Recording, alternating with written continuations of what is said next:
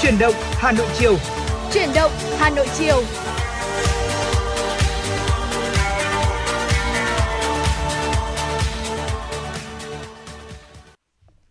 Quý vị thân mến, nhạc hiệu quen thuộc của truyền động Hà Nội chiều đã vang lên và trong buổi trường ngày hôm nay chúng tôi Bảo Trâm Trọng Khương, chúng tôi sẽ là những người đồng hành cùng với quý vị trong 120 phút sắp tới của truyền động Hà Nội chiều. Quý vị cũng đừng quên hãy tương tác với chúng tôi thông qua kênh hotline quen thuộc 024 3773 6688.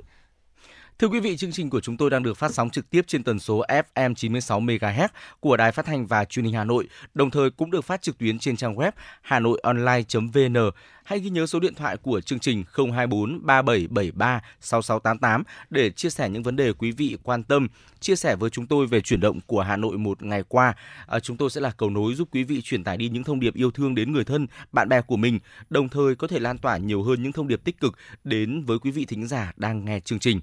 Ngay bây giờ để mở đầu cho chuyển động Hà Nội chiều, chúng tôi muốn mời quý vị cùng đến với không gian âm nhạc. Mở đầu sẽ là một ca khúc. Mời quý vị cùng đến với ca khúc Gặp nhau giữa rừng mơ, một sáng tác của nhạc sĩ Bảo Trung.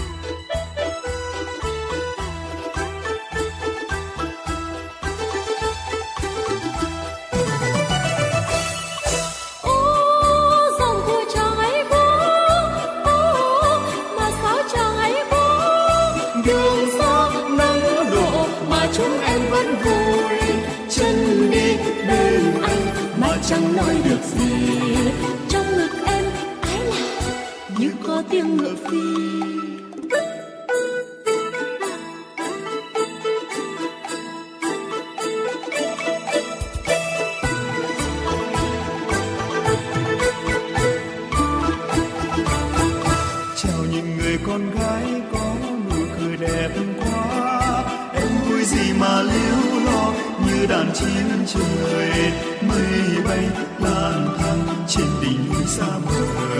Anh đây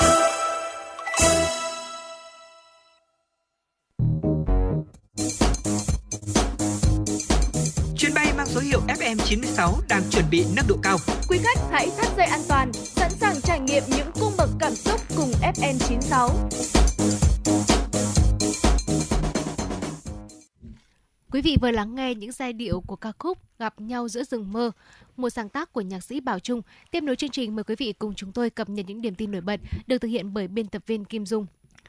Thưa quý vị, nhân dịp tham dự hội nghị cấp cao Ủy hội sông Mê Công quốc tế lần thứ tư tại Viêng Chăn, Lào, sáng nay Thủ tướng Chính phủ Phạm Minh Chính đã có cuộc gặp với Thủ tướng Lào Sonesay Sifandon và Thủ tướng Campuchia Samdech Techo Hun Sen. Tại cuộc gặp, Thủ tướng Phạm Minh Chính đã chuyển lời thăm hỏi và lời chúc mừng của Tổng Bí thư Nguyễn Phú Trọng, Chủ tịch nước Võ Văn Thưởng và Chủ tịch Quốc hội Vương Đình Huệ tới Thủ tướng Sonexay Sifandon, Thủ tướng Hun Sen và các vị lãnh đạo cấp cao của Lào và Campuchia nhân dịp Tết cổ truyền hai nước. Trong bầu không khí hữu nghị và thân mật, ba thủ tướng đã thông báo cho nhau về tình hình phát triển kinh tế xã hội gần đây của mỗi nước cũng như trao đổi về các lĩnh vực hợp tác giữa ba nước và các vấn đề quốc tế khu vực cùng quan tâm. Ba thủ tướng đánh giá cao việc cùng duy trì tiếp xúc trao đổi cấp cao thường xuyên trên tất cả các kênh, trong đó có hình thức gặp gỡ giữa ba thủ tướng để không ngừng thắt chặt tình đoàn kết, hữu nghị và hợp tác giữa ba nước, nhất trí cùng phối hợp triển khai các kết quả đạt được tại cuộc gặp cấp cao Việt Nam Campuchia Lào giữa lãnh đạo cấp cao nhất của ba đảng tại Hà Nội tháng 9 năm 2021 đồng thời đánh giá cao việc tổ chức nhiều hoạt động ý nghĩa trong khuôn khổ năm đoàn kết hữu nghị Việt Nam Lào 2022 và năm hữu nghị Việt Nam Campuchia 2022, góp phần nâng cao nhận thức của người dân, nhất là thế hệ trẻ mỗi nước về truyền thống quan hệ đoàn kết hữu nghị giữa Việt Nam, Lào, Việt Nam, Campuchia. Hội nghị Bộ trưởng Lao động Việt Nam Campuchia vừa được tổ chức tại Hà Nội nhằm thúc đẩy hợp tác trong lĩnh vực lao động và đào tạo nghề giữa Việt Nam và Campuchia. Đây cũng là dịp triển khai bản ghi nhớ giữa Bộ Lao động Thương binh và Xã hội Việt Nam với Bộ Lao động và Đào tạo nghề Campuchia về hợp tác trong lĩnh vực lao động giai đoạn 2022-2027. Phát biểu khai mạc hội nghị, Bộ trưởng Đào Ngọc Dung khẳng định hợp tác giữa Bộ Lao động Thương binh và Xã hội của Việt Nam và Bộ Lao động và Đào tạo nghề Campuchia tiếp tục được chú trọng, phát triển cả về chiều sâu và chiều rộng, đạt được nhiều kết quả tiến bộ. Thời gian vừa qua, hai bộ đã tăng cường hợp tác quản lý lao động Campuchia tại Việt Nam cũng như lao động Việt Nam tại Campuchia, góp phần bảo đảm quyền và lợi ích hợp pháp của lao động hai nước, nhất là trong bối cảnh đại dịch Covid-19 diễn biến phức tạp. Tại hội nghị, Bộ trưởng Bộ Lao động và Đào tạo nghề Campuchia isang Heng bày tỏ sự nhất trí xây dựng kế hoạch hành động 5 năm 2023-2027 để thực hiện bản ghi nhớ về hợp tác lao động giai đoạn 2022-2027 nhằm trao đổi thêm thông tin dữ liệu, nghiên cứu chuyên môn về lao động, việc làm và đào tạo nghề, tăng cường quản lý lao động di cư tại các khu vực của cả hai nước, tạo điều kiện thuận lợi cho việc cấp các giấy tờ pháp lý theo yêu cầu của pháp luật và quy định. Sáng nay, đoàn công tác của Ủy ban Mặt trận Tổ quốc Việt Nam thành phố Hà Nội do Phó Chủ tịch Thường trực Ủy ban Mặt trận Tổ quốc Việt Nam thành phố Nguyễn Anh Tuấn chủ trì đã làm việc với Ban Thường trực Ủy ban Mặt trận Tổ quốc Việt Nam quận Tây Hồ về công tác mặt trận năm 2023. Thực hiện chủ đề công tác năm 2023 là phát huy sức mạnh khối đại đoàn kết toàn dân tộc, tăng cường kỷ cương trách nhiệm, hành động sáng tạo để xây dựng và phát triển quận Tây Hồ trở thành trung tâm dịch vụ du lịch văn hóa của thủ đô. Mặt trận Tổ quốc Việt Nam quận Tây Hồ đã triển khai hiệu quả các nhiệm vụ đề ra. Trong đó, mặt trận tiếp tục duy trì hiệu quả 165 mô hình ngõ văn minh đô thị và tuyến ngõ văn minh đô thị kiểu mẫu, 149 ngõ văn minh đô thị và 16 tuyến ngõ văn minh đô thị kiểu mẫu, đồng thời đăng ký thực hiện 6 mô hình và điển hình dân vận khéo cấp quận. Cùng với đó, mặt trận các cấp của quận Tây Hồ phấn đấu vận động ủng hộ quỹ vì biển đảo Việt Nam năm 2023 đạt 1 tỷ đồng Phát biểu kết luận buổi làm việc, Phó Chủ tịch Ủy ban Mặt trận Tổ quốc Việt Nam thành phố Nguyễn Anh Tuấn đề nghị thời gian tới Mặt trận Tổ quốc Việt Nam các cấp quận Tây Hồ tiếp tục triển khai và nâng cao chất lượng các chương trình hoạt động đã được cấp ủy, mặt trận các cấp phê duyệt. Trong đó chú trọng nâng cao chất lượng hoạt động giám sát, phản biện, nhất là giám sát cán bộ đảng viên ở nơi cư trú, hoạt động của các ban thanh tra nhân dân, ban giám sát đầu tư của cộng đồng. Sáng nay tại Trung tâm Triển lãm Quốc tế Hà Nội đã diễn ra lễ khai mạc Hội trợ Thương mại Quốc tế Việt Nam Việt Nam Expo. Phát biểu khai mạc hội trợ, Thứ trưởng Bộ Công Thương Đỗ Thắng Hải cho biết, Hội trợ Thương mại Quốc tế Việt Nam Việt Nam Expo là sự kiện được tổ chức thường niên tại Hà Nội từ năm 1991. Qua hơn 31 năm đồng hành cùng doanh nghiệp, Việt Nam Expo đã trở thành một trong những hoạt động xúc tiến thương mại quan trọng, có quy mô lớn nhất của ngành công thương Việt Nam. Hội trợ mang lại nhiều cơ hội thiết thực giúp doanh nghiệp Việt Nam tăng cường xuất khẩu, phát triển thị trường nội địa, nâng cao năng lực tham gia vào chuỗi giá trị toàn cầu, góp phần tích cực trong việc thực hiện cam kết của chính phủ về hội nhập kinh tế quốc tế. Năm 2023, Hội trợ Việt Nam Expo lần thứ 32 có sự tham gia của hơn 500 doanh nghiệp với 600 gian hàng đến từ 16 quốc gia, vùng lãnh thổ, tăng gần 100 doanh nghiệp và 220 gian hàng so với năm trước. Hội trợ trưng bày theo chủ đề 5 nhóm ngành hàng, các doanh nghiệp thương hiệu quốc gia và xuất khẩu, khu gian hàng quốc tế, điện tử máy móc thiết bị và công nghiệp hỗ trợ, công nghệ số, thương mại điện tử và công nghiệp thực phẩm. Các khu trưng bày nổi bật có thể kể đến là khu vực thúc đẩy sản xuất, liên kết tăng trưởng và thu hút đầu tư, khu trưng bày xúc tiến đầu tư và phát triển công nghiệp của các tỉnh thành phố Đà Nẵng, Thanh Hóa, An Giang, Bình Dương, Kiên Giang, Bắc Ninh. Thưa quý vị, đó là một số những thông tin thời sự đáng chú ý và tiếp nối chương trình chúng tôi muốn mời quý vị đến với một số những thông tin về thời tiết đáng chú ý. Theo Trung tâm Dự báo Khí tượng Thủy văn Quốc gia, hiện nay mùng 5 tháng 4 ở phía Bắc có một bộ phận không khí lạnh đang di chuyển xuống phía Nam. Dự báo khoảng ngày mùng 6 tháng 4, không khí lạnh sẽ ảnh hưởng đến khu vực Đông Bắc của Bắc Bộ, sau đó ảnh hưởng đến các nơi khác ở phía Đông Bắc Bộ, Bắc Trung Bộ và một số nơi của phía Tây Bắc Bộ. Phía Đông Bắc Bộ từ ngày mùng 6 tháng 4 trời chuyển mát, từ đêm mùng 6 tháng 4 trời lạnh, vùng núi có nơi rét. Từ ngày mùng 7 tháng 4, khu vực Bắc Trung Bộ trời chuyển mát. Ngày và đêm mùng 6 tháng 4, phía Đông Bắc Bộ nhiệt độ thấp nhất từ 20 đến 23 độ C, vùng núi có nơi dưới 20 độ C. Nhiệt độ trung bình từ 23 đến 26 độ C, vùng núi có nơi dưới 23 độ C. Trong đợt không khí lạnh này, nhiệt độ thấp nhất ở phía Đông Bắc Bộ phổ biến từ 18 đến 21 độ C, vùng núi có nơi dưới 17 độ C. Tại Hà Nội, ngày mai nền nhiệt giảm còn 24 đến 27 độ C. Đến ngày 7 tháng 4 giao động từ 23 đến 25 độ C, trời không mưa. Sang ngày 8 tháng 4, nhiệt độ phổ biến từ 21 đến 24 độ C, có mưa, mưa rào. Từ ngày 6 tháng 4, ở Bắc Bộ có mưa rào và rông rải rác, riêng vùng núi cục bộ có mưa vừa mưa to. Từ đêm mùng 6 tháng 4, Thanh Hóa đến Thừa Thiên Huế có mưa rào và rông rải rác, cục bộ có mưa vừa mưa to. Trong mưa rông có khả năng xảy ra lốc xét, mưa đá và gió giật mạnh. Mưa rông kèm theo các hiện tượng lốc, xét, mưa đá và gió giật mạnh có thể gây ảnh hưởng đến sản xuất nông nghiệp, làm gãy đổ cây cối, hư hại nhà cửa, các công trình giao thông, cơ sở hạ tầng. Thưa quý vị và vừa rồi là những điểm tin thời tiết được uh, Trọng Khương cập nhật gửi đến quý vị và như vậy là bắt đầu kể từ đêm mai mùng 6 tháng 4 thì thời tiết Bắc Bộ sẽ uh, chuyển sang trạng thái mát mẻ và từ đêm trở đi thì trời trở lạnh. Ở nhiệt độ thấp nhất ở vùng núi thì có nơi dưới 17 độ C và những thông tin thời tiết cũng sẽ được chúng tôi liên tục cập nhật trong những số phát sóng của truyền động Hà Nội. Tiếp nối chương trình mời quý vị chúng ta sẽ cùng nhau quay trở lại với không gian âm nhạc. Mời quý vị cùng đến với ca khúc Chạy khỏi thế giới này, một sáng tác của Đà Lạt qua phần thể hiện của Đà Lạt và Phương Ly.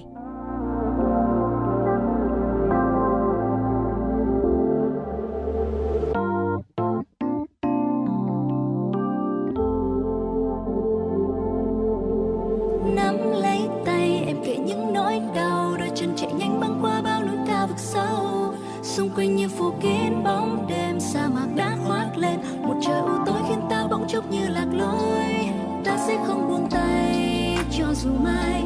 Mặt trời rồi trắng lên chiếu sang đoạn đường không bóng ai. Em sẽ luôn kề bên anh cùng anh chạy khỏi thế giới này. Và trái đất hoa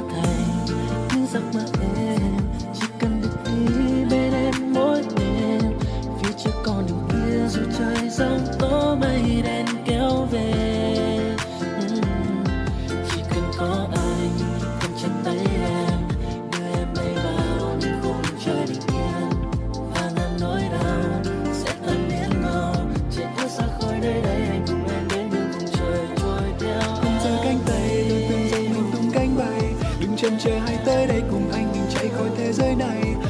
Sau lưng những nỗi âu lo, gạt hết suy tư vẫn vương sơ đỏ. Mặc kệ nơi cuộc sống ai kia đổi thay và cùng tìm về một nơi xa, bay cùng gió.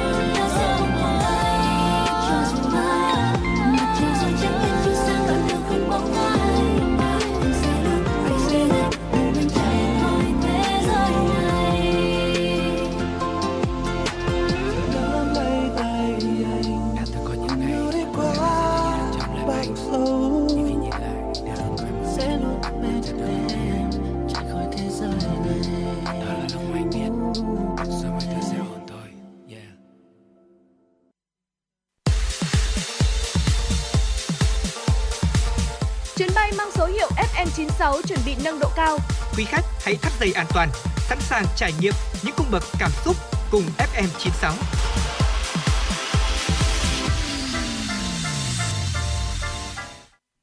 Quý vị vừa lắng nghe ca khúc Chạy khỏi thế giới này, một sáng tác của Đà Lạt, qua phần thể hiện của Đà Lạt và Phương Ly. Tiếp nối chương trình mời quý vị sẽ cùng chúng tôi đến với tiểu mục Sống khỏe cùng FM96.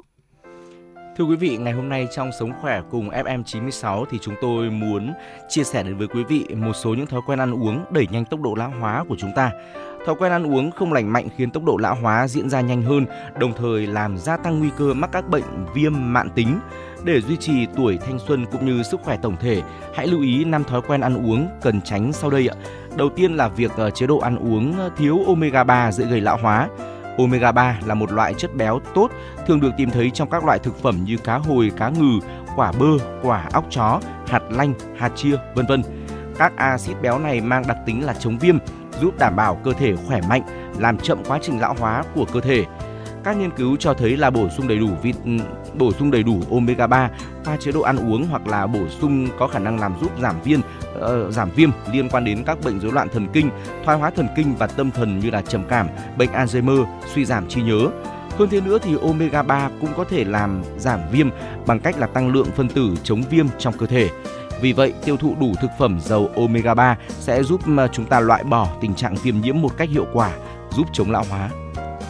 Thưa quý vị và ờ, một cái thói quen ăn uống tiếp theo sẽ đẩy nhanh tốc độ lão hóa của cơ thể cũng như là làn da của chúng ta, đó chính là ờ, không ăn đủ rau xanh và trái cây. Không phải ai cũng có thói quen là ăn nhiều rau xanh và trái cây. Ở đây là một trong những cái thói quen ăn uống gây viêm nhiễm. À, thay vào đó bạn nên tăng cường những cái loại thực phẩm như là quả mọng này, cải bó xôi, cải xoăn sẽ giúp cung cấp vitamin, khoáng chất và chất chống oxy hóa, giúp hệ thống miễn dịch của chúng ta được khỏe mạnh. Bên cạnh đó thì chất xơ từ rau củ và trái cây có thể mang lại nhiều lợi ích tuyệt vời cho sức khỏe của chúng ta như là giúp no lâu, hạn chế cảm giác thèm ăn và duy trì vóc dáng cân đối. Điều tiếp theo mà chúng tôi muốn chia sẻ với quý vị là việc ăn nhiều thực phẩm chứa chất AGE. Chế biến thực phẩm ở nhiệt độ cao sẽ sản sinh ra AGE, một loại hợp chất kết hóa bền vững tích tụ trong cơ thể khi chúng ta già đi. Tiêu thụ quá nhiều những thực phẩm như thịt đỏ nấu chín, carbohydrate tinh chế như là cơm trắng, bánh mì trắng đều có chứa AGE, có thể dẫn đến tổn thương tế bào, viêm, đẩy nhanh quá trình lão hóa, tăng nguy cơ mắc đái tháo đường tuyếp 2. Cụ thể thì làn da sẽ xuất hiện các nếp nhăn, bọng mắt, mụn trứng cá.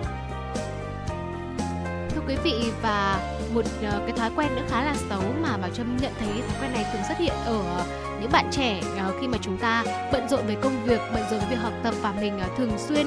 mình không có thời gian vào bếp nấu ăn đó là câu chuyện tiêu thụ thực phẩm chế biến sẵn. Các loại thực phẩm chế biến sẵn như là xúc xích này, thịt sông khói, lạp xưởng, thịt nguội được coi là những cái thủ phạm hàng đầu gây ra chứng viêm và đẩy nhanh quá trình lão hóa.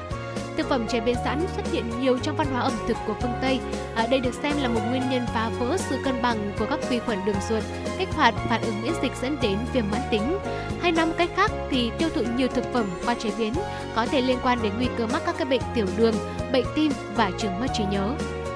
Và thưa quý vị, ờ, một thói quen nữa cũng không hề tốt chút nào đối với cơ thể của chúng ta là uống nhiều rượu. Tiêu thụ nhiều rượu là thói quen làm tăng tình trạng viêm cũng như là gây nguy cơ mắc các bệnh viêm mãn tính. Sử dụng rượu bia hay là các loại đồ uống có cồn có thể đẩy nhanh quá trình lão hóa, ảnh hưởng trực tiếp đến bề ngoài như là màu da, tóc khô sơ, da bong chóc, kém sắc.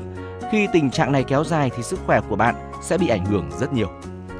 Như vậy là vừa rồi chúng tôi cũng đã chỉ ra 5 thói quen ăn uống giúp đẩy nhanh tốc độ lão hóa cơ thể của chúng ta. À, rõ ràng rồi, thói quen ăn uống không lành mạnh khiến tốc độ lão hóa diễn ra nhanh, đồng thời chúng ta cũng sẽ có những cái nguy cơ mắc bệnh viêm mãn tính. Và bà Trâm xin được uh, tổng hợp lại một chút về ờ, năm uh, cái thói quen ăn uống làm đẩy nhanh tốc độ lão hóa của cơ thể chúng ta. Đầu tiên đó là chế độ ăn uống thiếu omega 3 dễ gây ra lão hóa. À, thứ hai đó là không ăn đủ rau xanh và trái cây. Thứ ba, ăn quá nhiều thực phẩm chứa AGE. Thứ tư đó là tiêu thụ những thực phẩm chế biến sẵn và thứ năm là uống nhiều rượu. Đây đều là những thói quen xấu uh, giúp ảnh hưởng đến sức khỏe của chúng ta, đặc biệt là đẩy nhanh quá trình lão hóa cơ thể. Uh, quý vị nên lưu ý uh, và hy vọng rằng là với những chia sẻ vừa rồi trong tiểu mục sống khỏe của FM96, quý vị cũng đã có thêm cho mình được một vài những uh, cái kiến thức về câu chuyện rằng làm sao để mà mình duy trì được một sức khỏe tốt. Uh, và tiếp nối chương trình, uh, chúng ta sẽ cùng nhau quay trở lại với không gian âm nhạc. Mời quý vị cùng lắng lắng nghe ca khúc Muộn rồi mà sao còn qua sáng tác và thể hiện của ca sĩ Sơn Tùng MTP.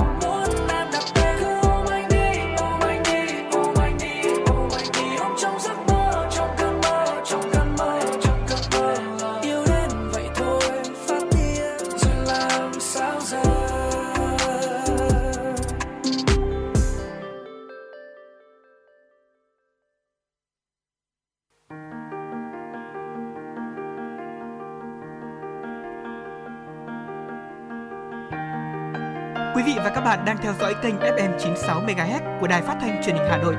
Hãy giữ sóng và tương tác với chúng tôi theo số điện thoại 024 3773 6688. FM 96 đồng hành trên mọi nẻo đường.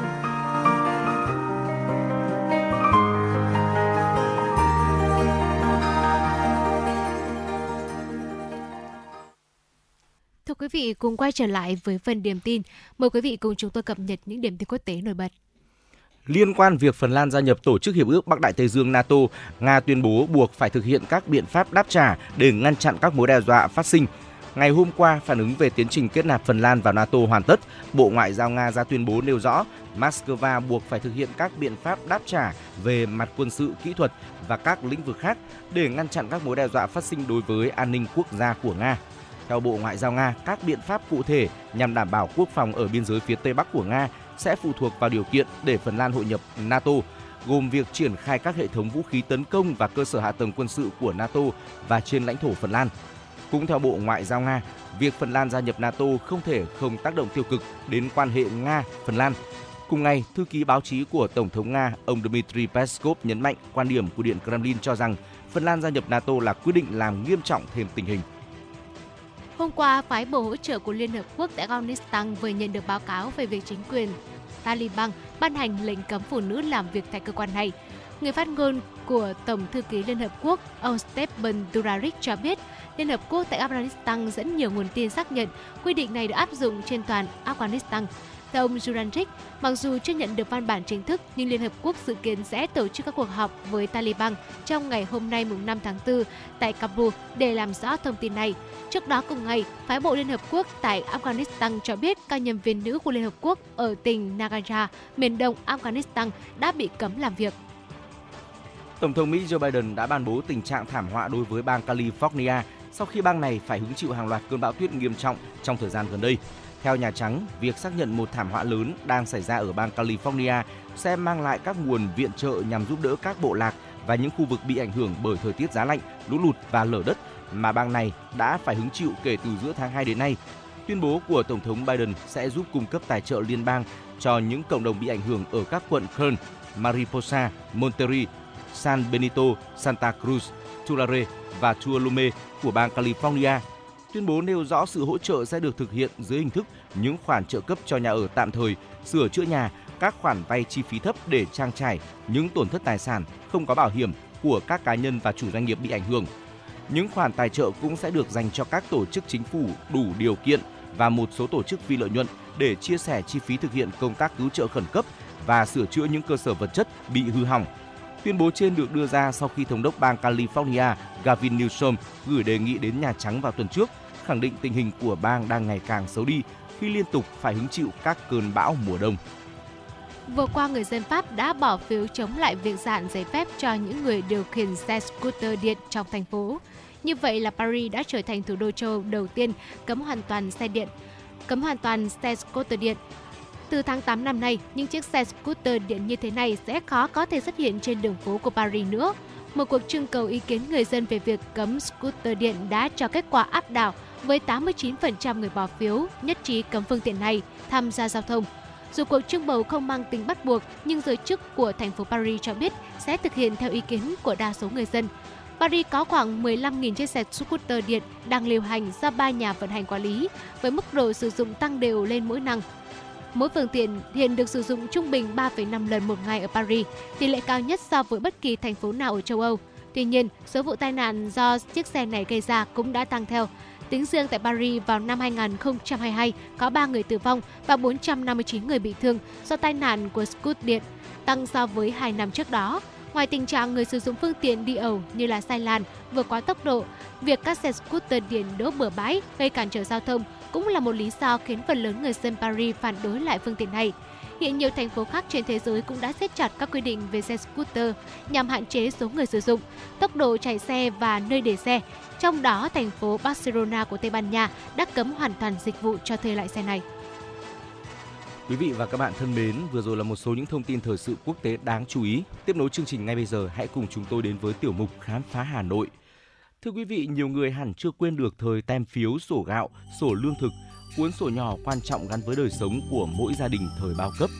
Cũng từ đây, không ít kỷ niệm buồn vui, đáng nhớ đã theo người Hà Nội đi hết những năm tháng cuộc đời. Từ những năm 1958 đến năm 1960 và cho đến tận những năm 1980, mỗi tỉnh, thành ở miền Bắc đều có hệ thống cửa hàng trực thuộc Sở Lương thực để phân phối gạo cho toàn dân theo định lượng và trả tiền theo giá cố định 4 đồng mệnh giá trước khi đổi tiền năm 1986 cho 10 kg. Sổ gạo ra đời từ chế độ phân phối ấy. Mỗi sổ gạo của gia đình, Sở Lương thực đã định mức rồi.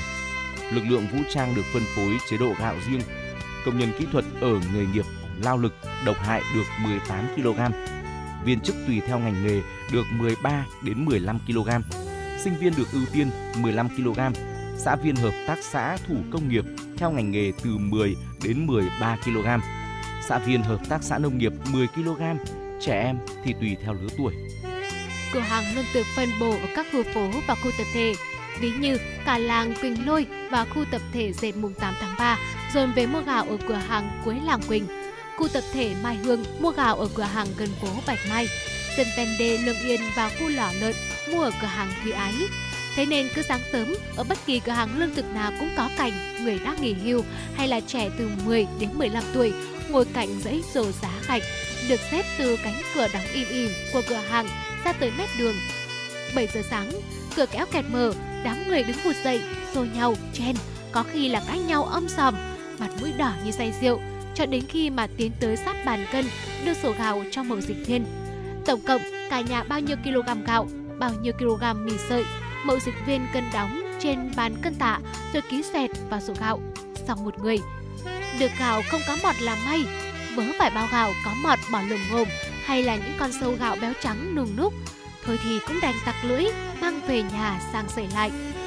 Có lần gạo nhà tôi sắp hết, đang là nhiệm vụ mẹ sao không làm xong thì lũ trẻ con loan báo ra cửa hàng lương thực mai đậu nhanh lên có gạo mới về cửa hàng rồi tôi đạp xe vù ra xếp theo dãy gạch bao tải đến lượt mình thì đã quá trưa hí hừng nhìn gạo mới hít hà được mùi thơm của gạo, buộc bao gạo lên xe gạo và đèo về. Đến đường vào khu tập thể, tránh ô tô đi xa, xe tôi xả xuống ổ gà. Ôi thôi, cả người cả gạo văng ra khỏi xe. Kiên nhẫn bóc gạo, buộc lại bao mà mắt đỏ hoe. Sau ngày đất nước thống nhất, cuộc sống vẫn còn muôn vàn gieo neo bởi giặc Bắc giặc Nam máu tràn biên giới. Tôi nhớ mãi đợt sở lương thực phân phối mì sợi thay bằng khoai tây, gạo thay bằng hạt bo bo. Mùi ngai ngái của khoai tây luộc ngắn ngẩm hơn khoai lang luộc thời sơ tán nhiều mà vẫn phải cố ăn sáng rồi đạt 10 km vào Mễ Trì. Đợt ấy, tiểu khu có sáng kiến xin đưa cửa hàng gạo về đầu khu tập thể để phục vụ bà con, không phải ra cửa hàng gạo Quỳnh Lôi hay Mai Động nữa. Ở đây, đông nhất là lũ trẻ lau nhau chen chỗ, cãi nhau, mặt đỏ như gà trọi. Một hôm, đang ngán ngẩm nhìn chúng tóm tóc nhau, bỗng gặp đôi mắt to đen, khuôn mặt trái xoan xinh đẹp đang nhìn ra. Tôi kêu lên, Lan à, sao bạn lại ở đây? Nụ cười rõ tươi hiện ra giữa cái nóng ngột ngạt của dãy nhà lợp mái fibro xi măng, cộng với hơi gạo bốc lên. Ừ, tớ ra trường rồi, nhưng chưa tìm được chỗ làm, tạm làm chân mậu dịch viên ở đây. Lũ chúng tôi không ai ngờ cái cửa hàng gạo ấy lại là cầu nối cho Lan và Mạnh đẹp trai học cùng lớp thời phổ thông nên duyên vợ chồng. Sau bao nhiêu biến động của cuộc sống, người ở lại thành phố, người đi tìm vùng đất lạ bên trời Âu. Hơn 40 năm sau, chúng tôi lại gặp nhau trong niềm vui mừng khôn xiết.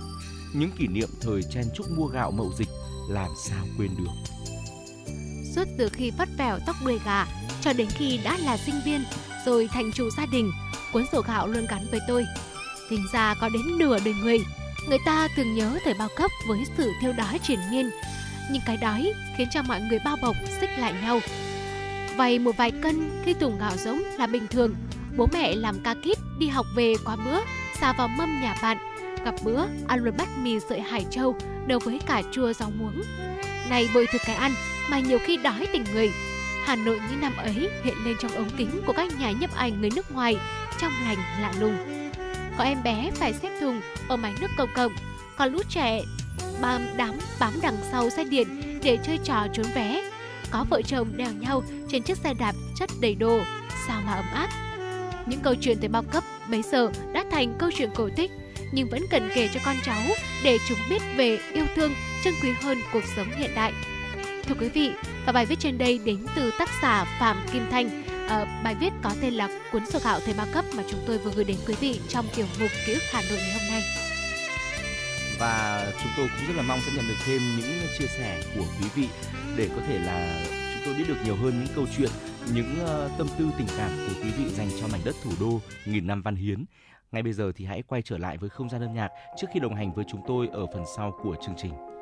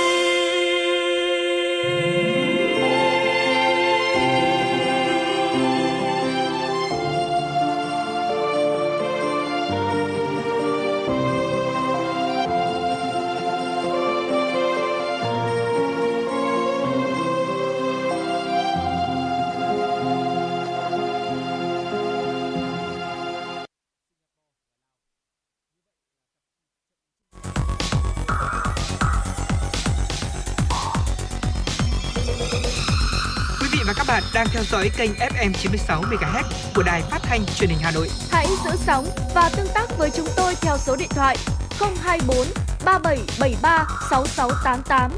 FM 96 đồng hành trên mọi nẻo đường.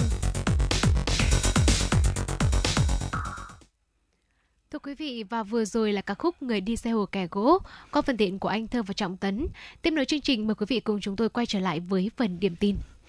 Chiều qua, Đại sứ quán Sri Lanka thông tin hoạt động du lịch của đất nước này đã mở cửa trở lại và sẵn sàng các sản phẩm hấp dẫn để đón du khách, trong đó có khách Việt Nam. Sri Lanka kỳ vọng với nỗ lực thúc đẩy du lịch hai chiều, lượng khách Việt tới Sri Lanka sẽ đông hơn và ngược lại. Theo đại sứ Sri Lanka tại Việt Nam, Satju, hiện nay tình hình chính trị kinh tế của đất nước này đã ổn định, mọi hoạt động phát triển kinh tế thương mại du lịch đã được thúc đẩy trở lại. Sri Lanka đã sẵn sàng các dịch vụ hỗ trợ du khách quốc tế có thể nhập cảnh dễ dàng và có những trải nghiệm thú vị để khám phá đất nước này. Hiện Sri Lanka có 5 đường bay quốc tế, 9 đường bay nội địa. Ông Sadru cũng cho biết, trước dịch Covid-19 vào năm 2019, lượng khách trao đổi hai chiều giữa Sri Lanka và Việt Nam là 18.000 lượt, trong đó có khoảng 15.000 lượt khách Sri Lanka đến Việt Nam và 3.000 lượt khách chiều ngược lại. Đây là con số khá khiêm tốn so với kỳ vọng. Dự kiến vào tháng 5 năm 2023, Đại sứ quán Sri Lanka sẽ phối hợp với các đơn vị lữ hành của Việt Nam tổ chức đoàn farm trip khảo sát với sự tham gia của các đơn vị lữ hành, truyền thông Việt Nam để khảo sát các điểm du lịch mới, tăng cường truyền thông, xây dựng thêm sản phẩm để đưa khách Việt Nam đến với Sri Lanka nhiều hơn. Tổng Liên đoàn Lao động Việt Nam vừa tổ chức họp báo phát động cuộc thi thiết kế, biểu trưng và tranh cổ động đại hội 13 Công đoàn Việt Nam nhiệm kỳ 2023-2028 và thông tin một số hoạt động trọng tâm trong tháng công nhân năm 2023. Phó Chủ tịch Tổng Liên đoàn Lao động Việt Nam Ngọ Duy Hiểu duy trì họp báo. Cuộc thi nhằm lựa chọn tác phẩm làm biểu trưng và tranh cổ động trở thành sản phẩm truyền thông chính thức cho Đại hội 13 Công đoàn Việt Nam, qua đó tuyên truyền để đông đảo đoàn viên, công nhân viên chức, người lao động và xã hội nhận thức đầy đủ về ý nghĩa tinh thần của đại hội, khẳng định được vị trí vai trò của tổ chức công đoàn, sự đóng góp của giai cấp công nhân và tổ chức công đoàn. Đối tượng dự thi là các tổ chức cá nhân, công dân Việt Nam sinh sống và làm việc trong và ngoài nước, khuyến khích người nước ngoài đang làm việc tại nơi có công đoàn cơ sở tham gia cuộc thi. Mỗi tác giả nhóm tác giả tham dự cuộc thi thiết kế biểu trưng và tranh cổ động gửi không quá 3 tác phẩm trên mỗi thể loại dự thi. Ông Nguyễn Mạnh Kiên, Phó trưởng ban tuyên giáo Tổng Liên đoàn Lao động Việt Nam cho biết, tác phẩm dự thi phải thể hiện rõ nét đặc trưng truyền thống của Tổ chức Công đoàn Việt Nam đang đổi mới tổ chức và hoạt động, đang hội nhập mạnh mẽ và thích ứng trong kỷ nguyên số. Phương châm của đại hội là đổi mới dân chủ, đoàn kết, phát triển. Chuyển sang một thông tin đáng chú ý, trước ý kiến cử tri cho rằng nhiều trường đại học, nhất là các ngành kỹ thuật, khối ngành y dược tăng học phí rất cao, ảnh hưởng đến nguyện vọng và nhu cầu của nhiều học sinh và chưa phù hợp với mức thu nhập bình quân thực tế của người dân. Bộ Giáo dục và Đào tạo khẳng định mức học phí năm học 2022-2023 được giữ ổn định. Thông tin thêm về nội dung này, Bộ Giáo dục và Đào tạo cho biết chính phủ đã ban hành Nghị định số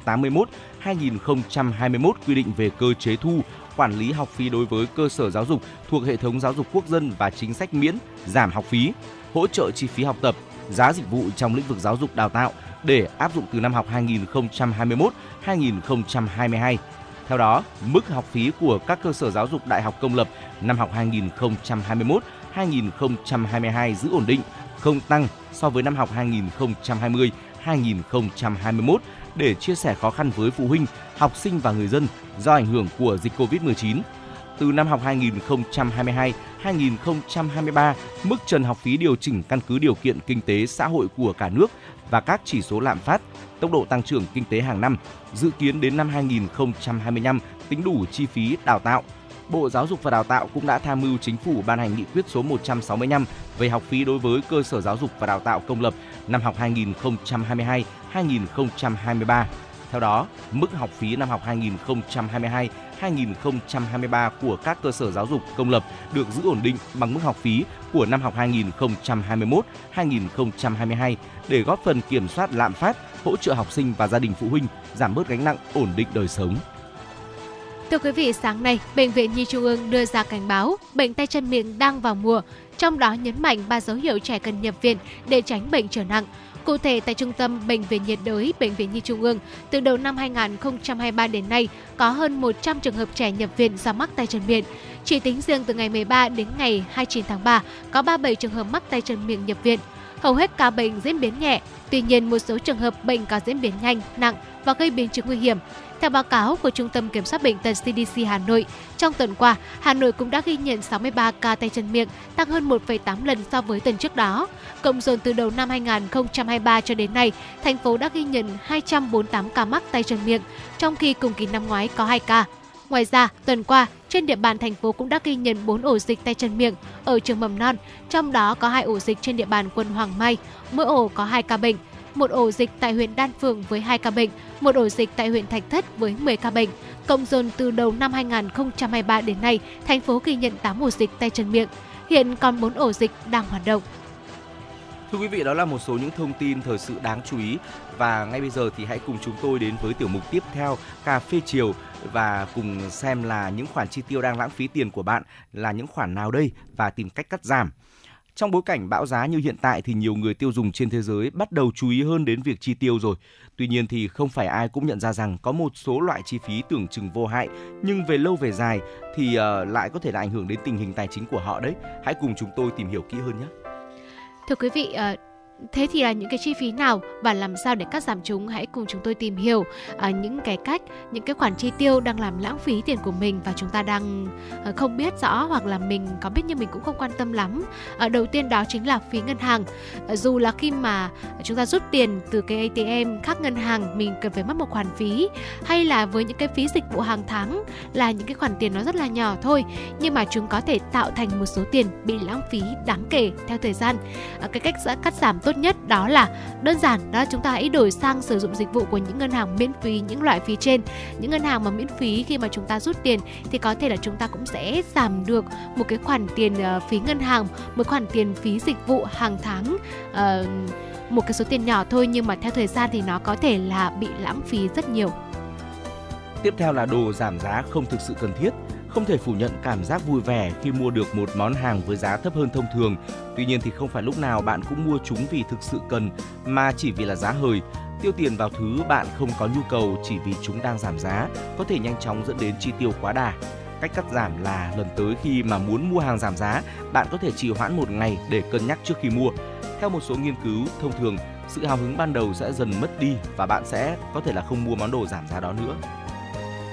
Và tiếp theo đó là đăng ký dịch vụ cần phải lưu ý. Ở một nghiên cứu của Chess năm ngoái cho thấy rằng là hơn 70% những người tiêu dùng đã lãng phí hơn 50 đô la mỗi tháng ở cho việc thanh toán định kỳ cho những thứ họ không cần hoặc là không muốn. Julian Tramhos, một nhà phân tích người tiêu dùng của New Day của Daily News cho biết à, một trong những cái thủ phạm gây ra cái điều này là mọi người thường đăng ký dùng thử miễn phí và sau đó à, không thể hủy bỏ khi mà thời gian dùng thử hết hạn. Hoặc là với câu chuyện đăng ký dịch vụ thì à, bản thân bà Trâm cũng là một người mà mình ờ, thường mắc phải cái sai lầm. Ví dụ như là ờ, một hôm nào đó mình đi ra ngoài mà địa điểm đấy thì người ta không có mạng không có không có wifi chẳng hạn thì mình buộc khi mà mình cần dùng đến mạng mình buộc phải đăng ký mạng. À, mặc dù là khi mà đăng ký mạng mất khoản tiền nhỏ thôi khoảng 5 ngàn thôi tuy nhiên thì sau khi cái gói ngày hôm đó hết hạn thì mình lại quên mình không hủy hủy. Ờ, đâm ra là những cái ngày tiếp theo tiếp theo nữa thì uh, cái gói đó vẫn được gia hạn và uh, từ cái mục đích ban đầu là mình chỉ dùng mạng một chút thôi thì uh, mất 5 nghìn thôi thì uh, những ngày tiếp theo bởi vì là do mình quên mà mình đã tốn một khoản tiền khá là nhiều cũng đến vài chục nghìn. Uh, và như vậy là đăng ký dịch vụ cũng là một điểm mà chúng ta cần lưu ý. Uh,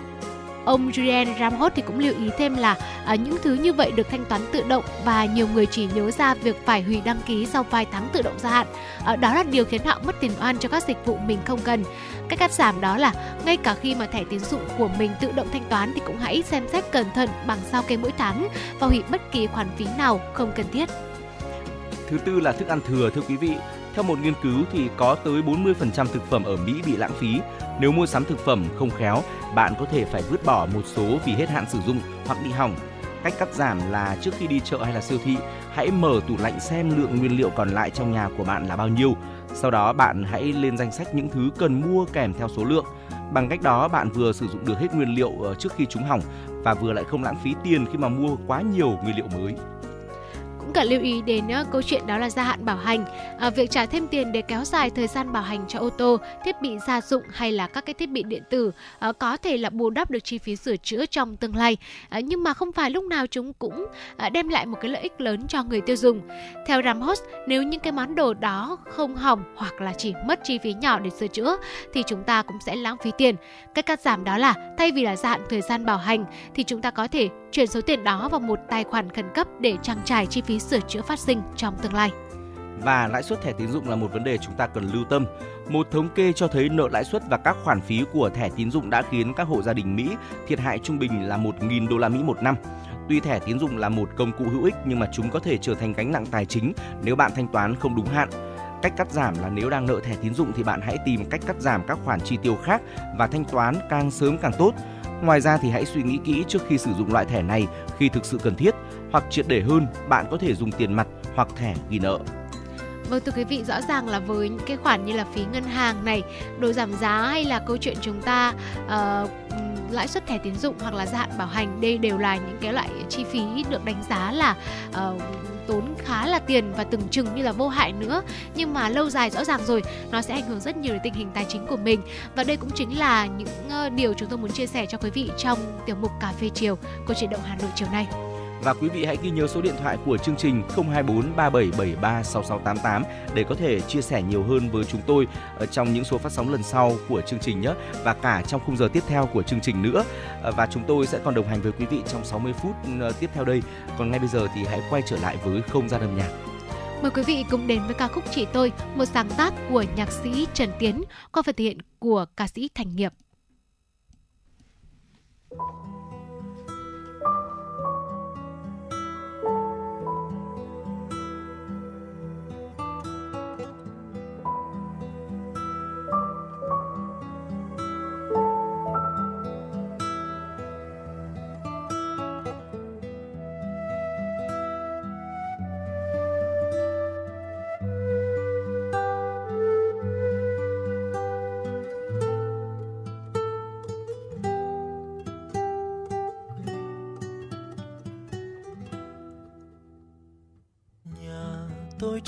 trên bến sông,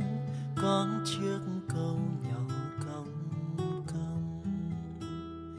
Hàng cầu dưới nắng trong lá trầu không. Chị tôi trông dễ thương bán rau chợ cầu đông ý à chị tôi chưa lấy chồng.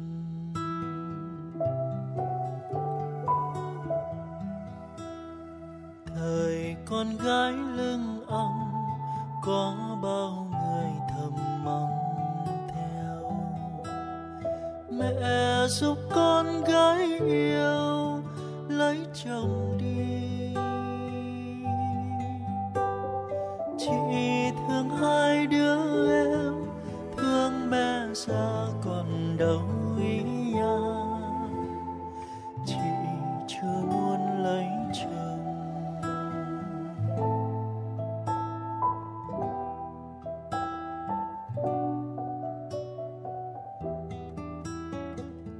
Rồi mẹ tôi khuất xa, chúng tôi không còn thương ngày chỉ lại lo các em chuyện chồng con. Ngày chia tay bên sông thấy chị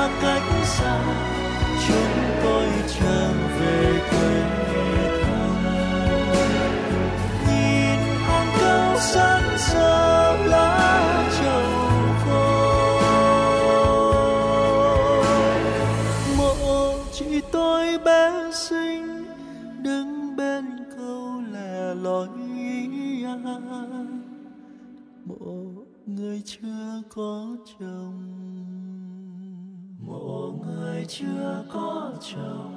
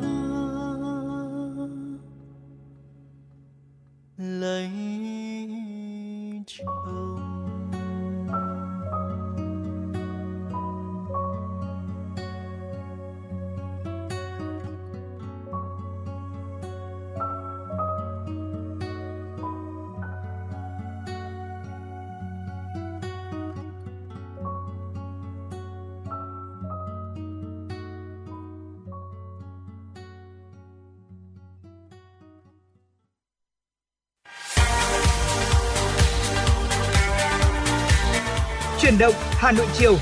Chuyển động Hà Nội chiều.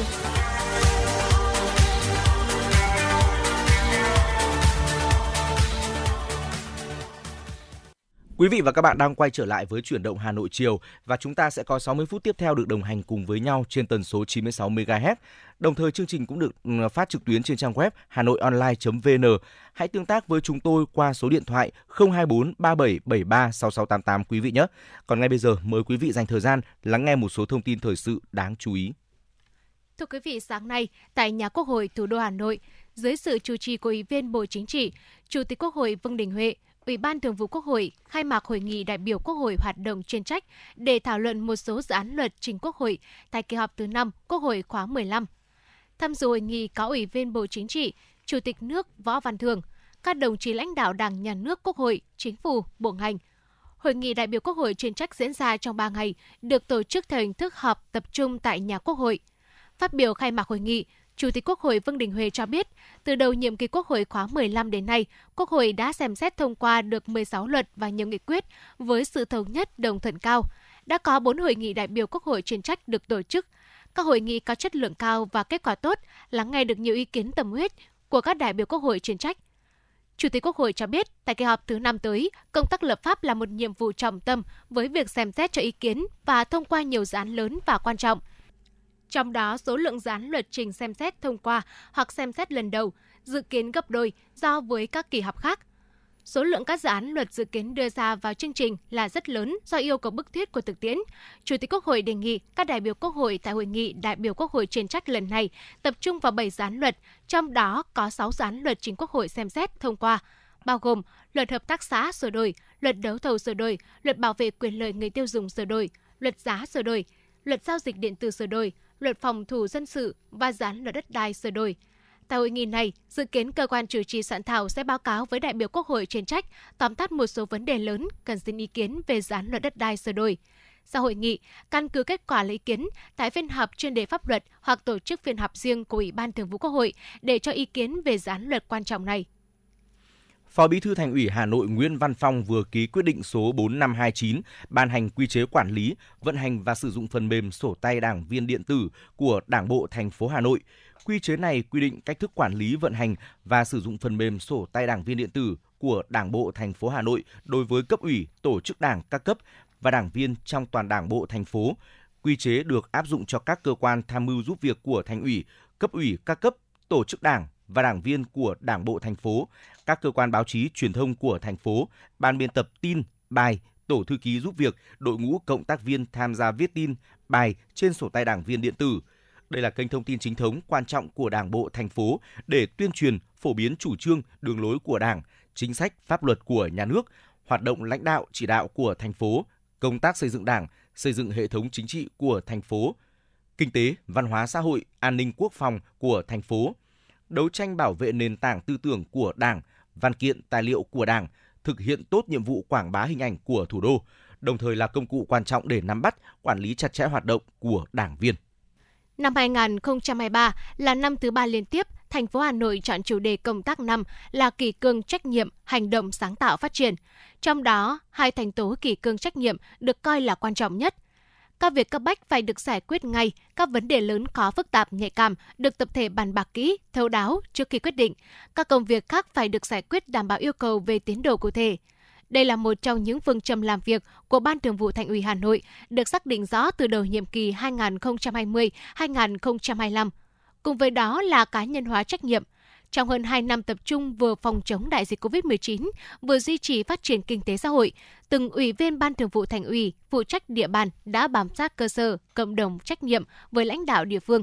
Việc chấm điểm thi đua cuối năm cũng căn cứ vào bộ mặt của địa bàn phụ trách để đánh giá cán bộ. 100% quận huyện thị ủy đều áp dụng mô hình này. Ủy viên thường vụ cấp ủy địa phương không chỉ hướng dẫn, kiểm tra mà còn phải thường xuyên dự họp chi bộ địa bàn dân cư để tiếp xúc nắm bắt tình hình nhân dân. Nhờ siết chặt kỷ cương, nâng cao trách nhiệm trong đội ngũ cán bộ, công chức và viên chức, hệ thống chính trị thành phố cho thấy rõ hiệu lực hiệu quả. Năm 2022, kinh tế Hà Nội tăng trưởng cao nhất 10 năm trở lại đây, thu ngân sách vượt dự toán, Quý 1 năm 2023, kinh tế thành phố tiếp tục tăng trưởng cao với GRDP tăng 5,8% so với cùng kỳ của năm 2022, cả nước tăng 3,32%. Thu ngân sách nhà nước ước thực hiện được 138.859 tỷ đồng, đạt 39,3% dự toán, tăng 38,5% so với cùng kỳ và là mức cao nhất nhiều năm trở lại đây. Tổng công ty Điện lực miền Bắc EVN NPC vừa được Fitch Ratings, tổ chức xếp hạng tín nhiệm uy tín trên thế giới, tiếp tục xếp hạng tín nhiệm ở mức BB với triển vọng tích cực, ngang bằng với xếp hạng tín nhiệm của công ty mẹ, Tập đoàn Điện lực Việt Nam EVN. Xếp hạng BB cho thấy sự nỗ lực rất lớn của EVN NPC trong việc nâng cao hiệu quả hoạt động sản xuất, kinh doanh, nhất là trong bối cảnh năm 2022, tổng công ty nói riêng, EVN nói chung gặp rất nhiều khó khăn, thách thức trong cân đối tài chính xếp hạng tín nhiệm của Tổng Công ty Điện lực miền Bắc được gắn liền với công ty mẹ EVN bởi EVN có vai trò quan trọng và có ảnh hưởng lớn đến tổng công ty trên cả phương diện chiến lược, sản xuất, kinh doanh và tài chính. Fitch Ratings cũng khẳng định hồ sơ tài chính độc lập của Tổng Công ty Điện lực miền Bắc tốt hơn so với mức đánh giá xếp hạng tín nhiệm và có độ rủi ro thấp do lợi thế khách hàng đa dạng và ổn định. Trong đó có 20 khách hàng lớn nhất đóng góp khoảng 9% tổng doanh thu. Cũng theo Fitch Ratings, tiềm năng phát triển mạnh mẽ của Việt Nam sẽ tiếp tục thúc đẩy nhu cầu điện năng và gia tăng doanh thu cho Tổng công ty Điện lực miền Bắc.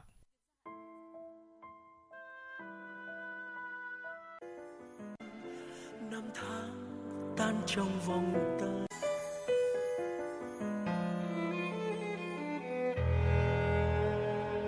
Hà Nội của tôi, mỗi khi đông về gió se lạnh.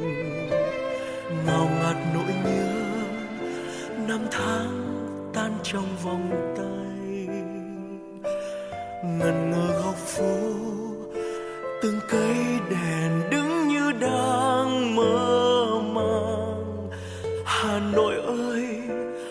sữa rơi hay là hương tóc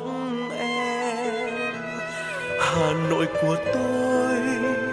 mỗi khi thu về lá rơi vàng sao sắc trong nắng, yêu dấu kín con đường xưa. Đầy trong môi mắt, để ai lặng đứng in trong ngỡ ngàng. Hà nội ơi nguyện yêu mãi mãi yêu suốt đời. Yêu từng giọt sương trên đường xưa, như vẫn đầu đầy hương hoàng lan. Yêu nhịp thời gian trong vòng quay, đạp xe đón em bom giật trên mái phố. Yêu chiều hồ tây, chuông chùa vang, từng cơn sóng tan theo trong hồn hoàng hà nội ơi, mãi trong tôi đẹp như giấc mơ. Hà nội của tôi, mỗi khi thu về lá rơi vàng sao sắc trong nắng, yêu dấu kín con đường xưa. Đầy trong môi mắt, để ai lặng đứng yên trong ngỡ. Hà Nội ơi nguyện yêu mãi mãi yêu suốt đời.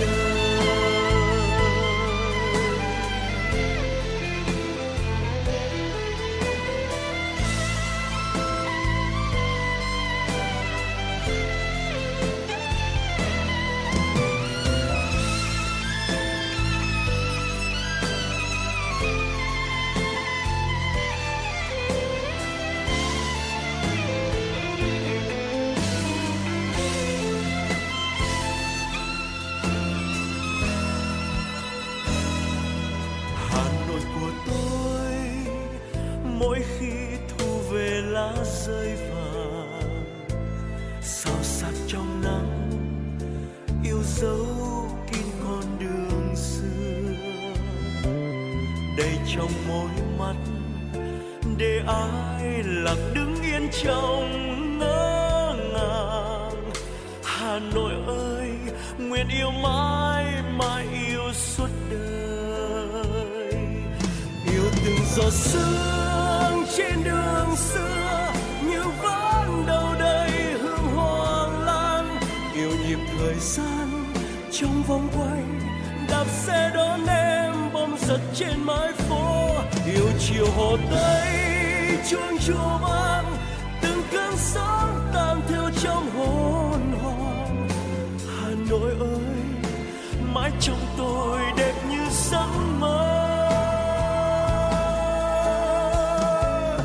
Yêu từng giọt sương trên đường xưa, như vẫn đâu đây hương hoàng lan yêu nhịp thời gian trong vòng quay đạp xe đón em, bom giật trên mái phố. Yêu chiều hồ tây, chuông chùa vang, từng cơn sóng tan theo trong hồn hoàng Hà Nội ơi mãi trong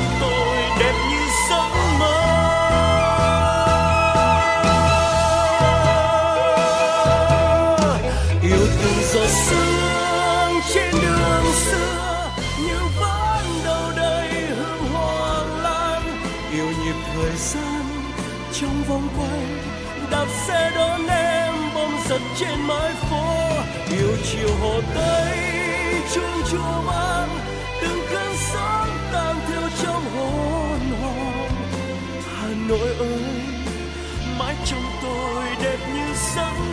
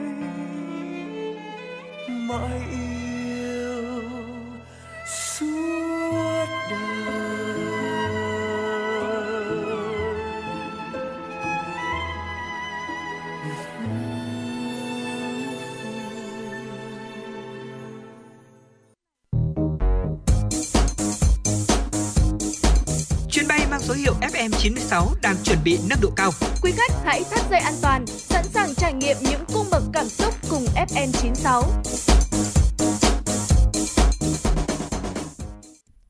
Thưa quý vị, xin được quay trở lại với những điểm tin quốc tế.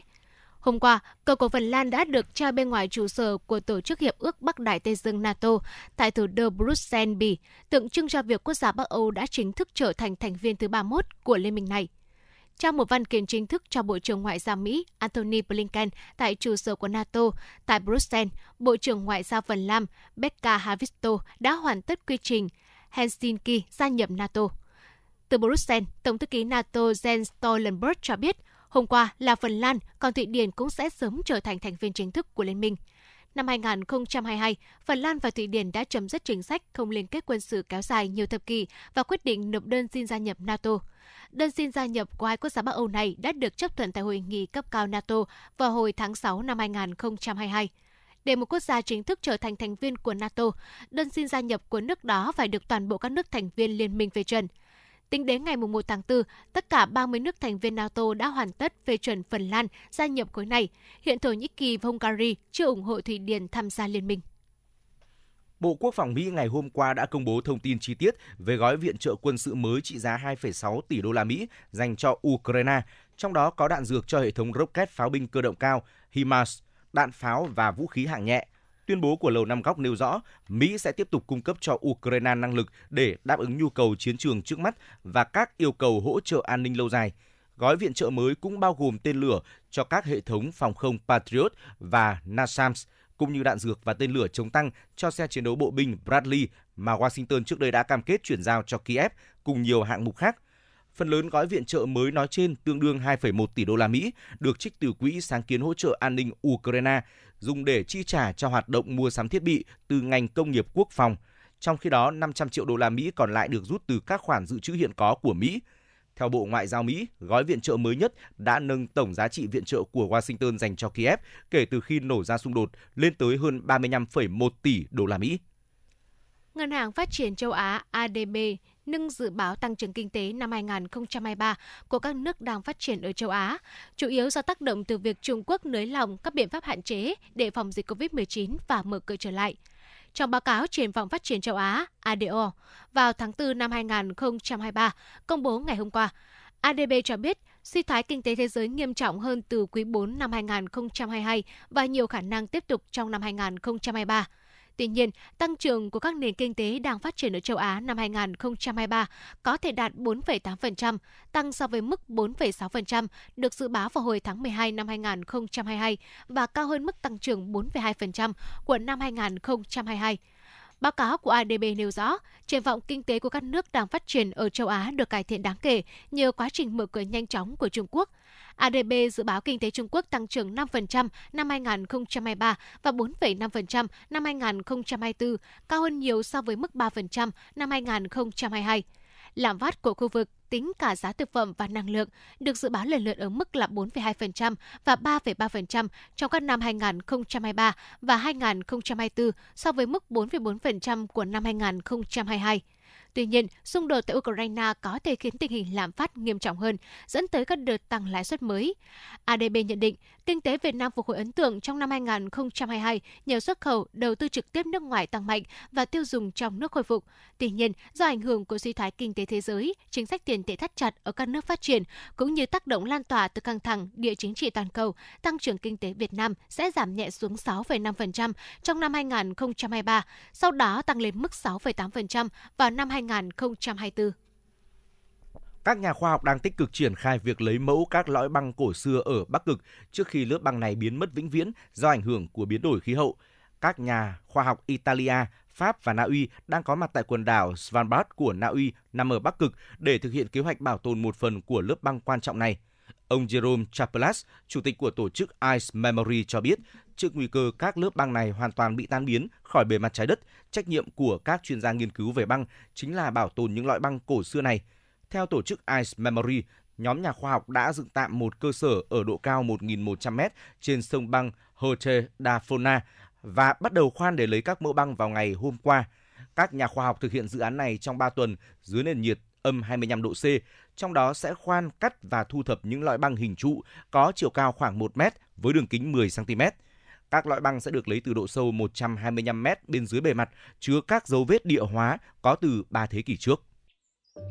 Theo bạn, thứ gì tạo nên sự tự tin cho chúng ta khi nói chuyện? Cách ăn nói hay là ngôn ngữ cơ thể?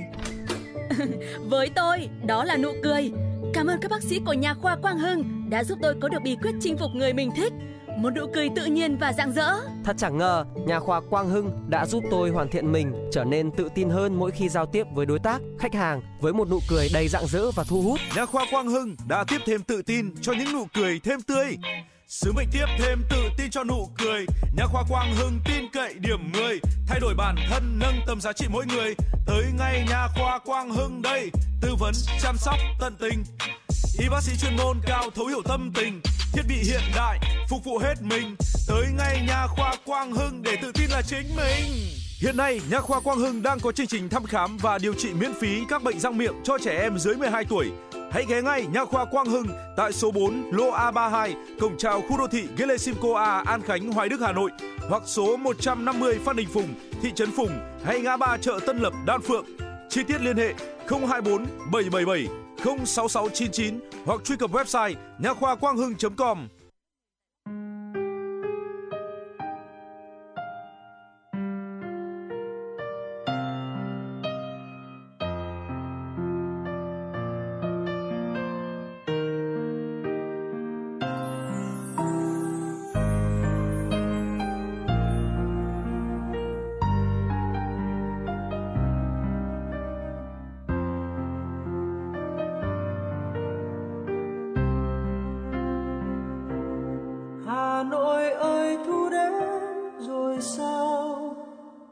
thời gian cứ trôi êm đềm. Hoa xưa thơ lòng hoa trong gió. Con đường xưa vàng úa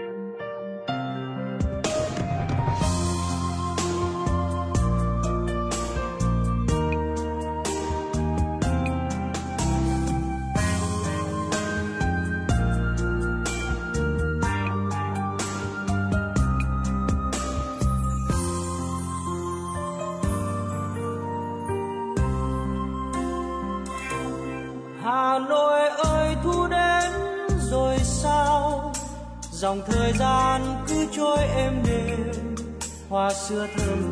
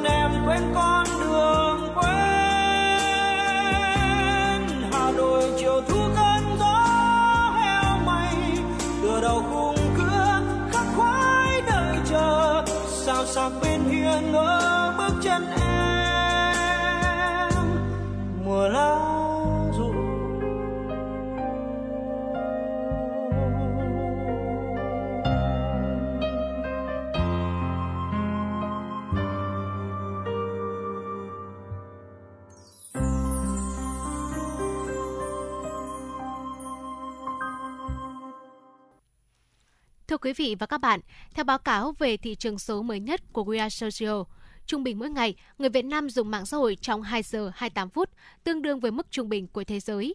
Thời gian sử dụng càng nhiều dẫn đến việc mạng xã hội đang ảnh hưởng đến nhiều mặt cuộc sống, đặc biệt là cuộc sống của các bạn trẻ. Và giữa vô vàn những nội dung được đăng tải trên mạng xã hội, các dòng trạng thái về sự thành công của các bạn cùng tuổi quá nhiều những thành tích nổi bật được đăng tải trên mạng xã hội đã và đang tạo áp lực tâm lý đối với các bạn trẻ. Mời các bạn cùng nghe ghi nhận ngay sau đây.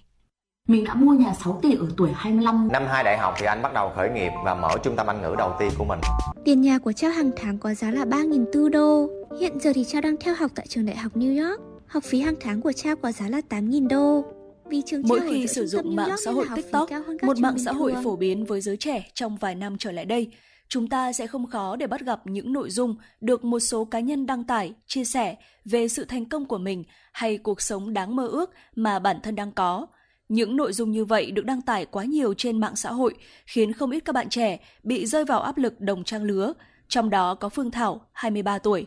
À, ví dụ như là cuộc sống có một chút khó khăn chẳng hạn về công việc, về học tập hay về các mối quan hệ xung quanh và mình cảm thấy chưa ổn và lúc đấy trong cái trạng thái đấy mà mình đang lướt mạng xã hội và mình nhìn thấy cuộc sống của người khác tích cực hơn mình thời điểm hiện tại hoặc là có nhiều thứ tốt hơn thì vô hình chung bị những nội dung trên mạng xã hội gây nên cảm giác áp lực đồng trang lứa. Bạn Minh Thu, 17 tuổi, cũng gặp phải những áp lực tương tự khi sử dụng mạng xã hội. Đôi khi thì trong lúc sử dụng mạng xã hội mình cũng có gặp những cái nội dung khiến cho mình bị áp lực đồng trang lứa. Ờ, dạo gần đây thì mình có đọc được một cái bài viết của một trường chuyên ở trên Hà Nội thì uh, khi mà cái trường chuyên ấy uh, đã up lên cái uh, những cái thành tích những cái thông tin của những cái bạn top 10 ấy trong cuộc trong cuộc thi thì khi mà mình lướt cái thành tích của các bạn top 10 đấy thì mình mới mình kiểu không ngờ là ở cái độ tuổi 16 17 tuổi như này mà các bạn có thể đạt được nhiều thành tích không chỉ trong quốc gia mà còn vươn tầm quốc tế. Lý giải về việc mạng xã hội có thể tác động đến tâm lý của giới trẻ, nhà tâm lý Lê Hương Giang nói: ở trên mạng xã hội à, chúng ta có thể cập nhật những hình ảnh đẹp có thể à, chia sẻ những câu chuyện à, về sự thành công hay có cả những bạn trẻ thì sẽ chia sẻ cả những điều kiện vật chất mà mình có nữa. À, có đôi lúc ấy chúng ta sẽ quên rằng những gì được thể hiện trên mạng xã hội là những gì mà chúng ta muốn người khác trông thấy. Vì thế nên việc mà chúng ta sử dụng mạng xã hội để làm thước đo cho chính mình ấy, nó là một cái cách mà chúng ta mang hình ảnh bên ngoài của người khác để so sánh với hình ảnh bên trong của mình. À, từ đó chúng ta dễ dàng rơi vào cái trạng thái là um, các bạn trẻ hay dùng cái từ là gato ấy mình sẽ thấy ghen tị với mọi người bởi vì mình thấy mình không đủ không đủ tốt không đủ giỏi không đủ xinh đẹp không đủ giàu có. Áp lực đồng trang lứa cũng giống như con dao hai lưỡi có mặt tích cực và cũng có những mặt tiêu cực. Các bạn trẻ có thể biến những áp lực đó thành động lực để phát triển bản thân nhưng cũng có thể bị những áp lực đó kiểm soát và trở nên bi quan chán nản. Bạn Phương Thảo 23 tuổi chia sẻ. À, khi mà mình lại vô tình ngày hôm đấy mình không vui hoặc là mình gặp áp lực hay là đôi khi mình cảm thấy hơi trông tranh một chút ví dụ như là tự dưng công việc đang tốt nhưng ngày hôm nay bị sếp mắng chẳng hạn đó ví dụ như thế thì khi mà nhìn thấy những nội dung hơi tích cực một chút mình lại cảm thấy ở đây nó sẽ là cái khía cạnh là mình hơi tủi thân ấy đầu tiên là mình sẽ hơi tủi thân một chút tức là uh, ngoài kia thì mọi người vẫn đang hạnh phúc vui vẻ còn mình thì đang vấn đề này vấn đề kia đấy khi mà mình đã cảm thấy tủi thân như thế thì mình bắt đầu nảy sinh ra cái sự ghen tị rồi bắt đầu áp lực về những giải pháp để vượt qua áp lực đồng trang lứa, nhà tâm lý Lê Hương Giang cho rằng điều quan trọng nhất là xây dựng điểm mạnh của bản thân mình. Áp lực đồng trang lứa có thể mang lại những cái điều tích cực hoặc mang lại những cái điều tiêu cực. Nó phụ thuộc vào bản thân mỗi người. Nếu như bạn nào có lòng tự trọng cao có sự tự tin vào chính bản thân mình các bạn sẽ dần chuyển từ việc là chúng ta lựa chọn để giống như một ai đấy sang việc là chúng ta sẽ lựa chọn để đạt được cái mục tiêu của cá nhân mình để đi trên cái con đường mà mình muốn đi ấy, thì lúc đó áp lực đồng trang lứa sẽ tạo thành những cái động lực rất là tích cực trong cuộc sống của bạn. Còn khi mà chúng ta lựa chọn làm một cái điều gì đó chúng ta lựa chọn thay đổi hành vi thay đổi giá trị thay đổi chính bản thân mình chỉ vì muốn được người khác chấp nhận, chỉ vì muốn được giống một ai đấy, ngay cả khi đó là những điều mà bạn không muốn làm, hay thậm chí đó là điều mà bạn cảm thấy sai trái thì đó là khi mà áp lực đồng trang lứa nó đang tạo ra những điều tiêu cực trong cuộc sống của mình. Ra nghĩ rằng đấy là lúc mà bạn có thể tìm một ai đấy mà bạn tin cậy để chia sẻ về điều này. Có thể là người thân, có thể là bạn bè, hoặc cũng có thể là nhà tâm lý. Và giang nghĩ rằng cái điều quan trọng nhất đấy là chúng ta hãy luôn tin rằng mỗi người đều có một cái điểm khác biệt, đều có những cái điểm mạnh khác nhau. Hãy tạo dựng nên những cái điểm mạnh đó để bạn là một cá thể độc lập, riêng biệt và độc đáo. Mạng xã hội đang trở thành một phần vô cùng quan trọng với cuộc sống của chúng ta vì những lợi ích to lớn mà nó mang lại. Tuy nhiên, các bạn trẻ nên biết cách sử dụng hiệu quả, không nên để nó kiểm soát cuộc sống của bản thân mình, rồi từ đó tạo ra áp lực về mặt tâm lý. Quan trọng hơn cả, hãy nhớ rằng mỗi chúng ta là một cá thể độc lập, không nên so sánh bản thân với người khác. Ai cũng có mặt được và chưa được, chính sự không hoàn hảo đó mới tạo nên con người của chúng ta ngày hôm nay.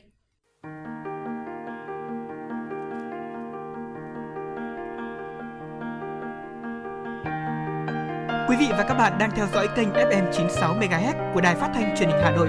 Hãy giữ sóng và tương tác với chúng tôi theo số điện thoại 024 3773 6688. FM 96 đồng hành trên mọi nẻo đường.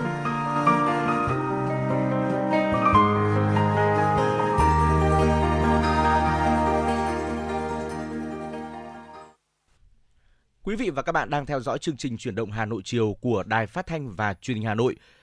Ekip thực hiện chương trình chỉ đạo nội dung Nguyễn Kim Khiêm, chỉ đạo sản xuất Nguyễn Tiến Dũng, tổ chức sản xuất Lê Xuân Luyến, đạo diễn và biên tập Trà My, Lưu Hường,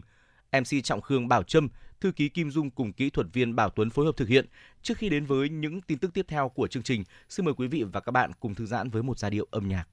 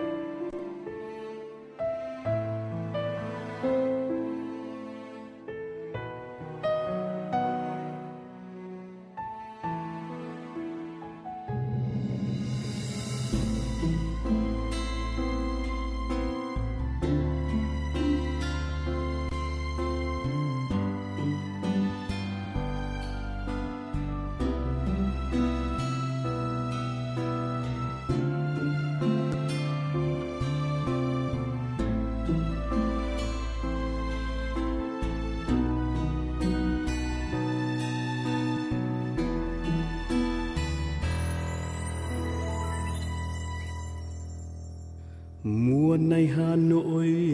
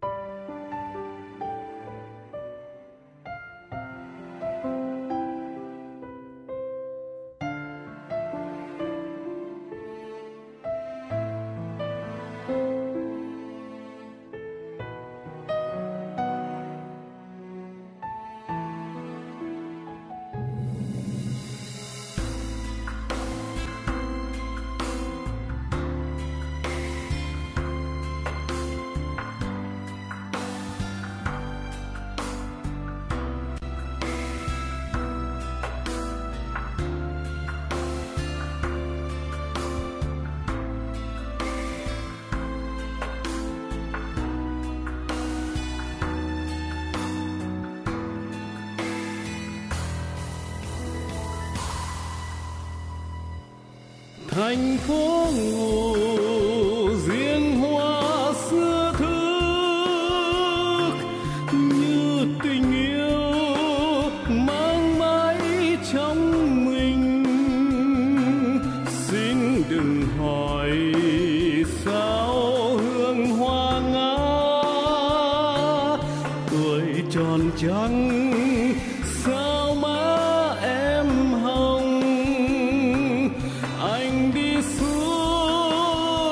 suốt dọc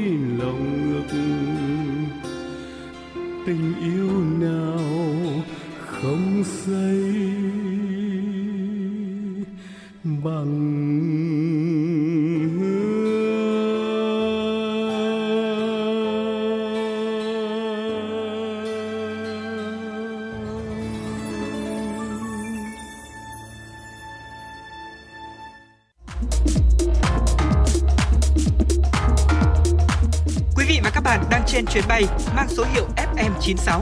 Hãy thư giãn, chúng tôi sẽ cùng bạn trên mọi cung đường. Hãy giữ sóng và tương tác với chúng tôi theo số điện thoại 024 3773 6688.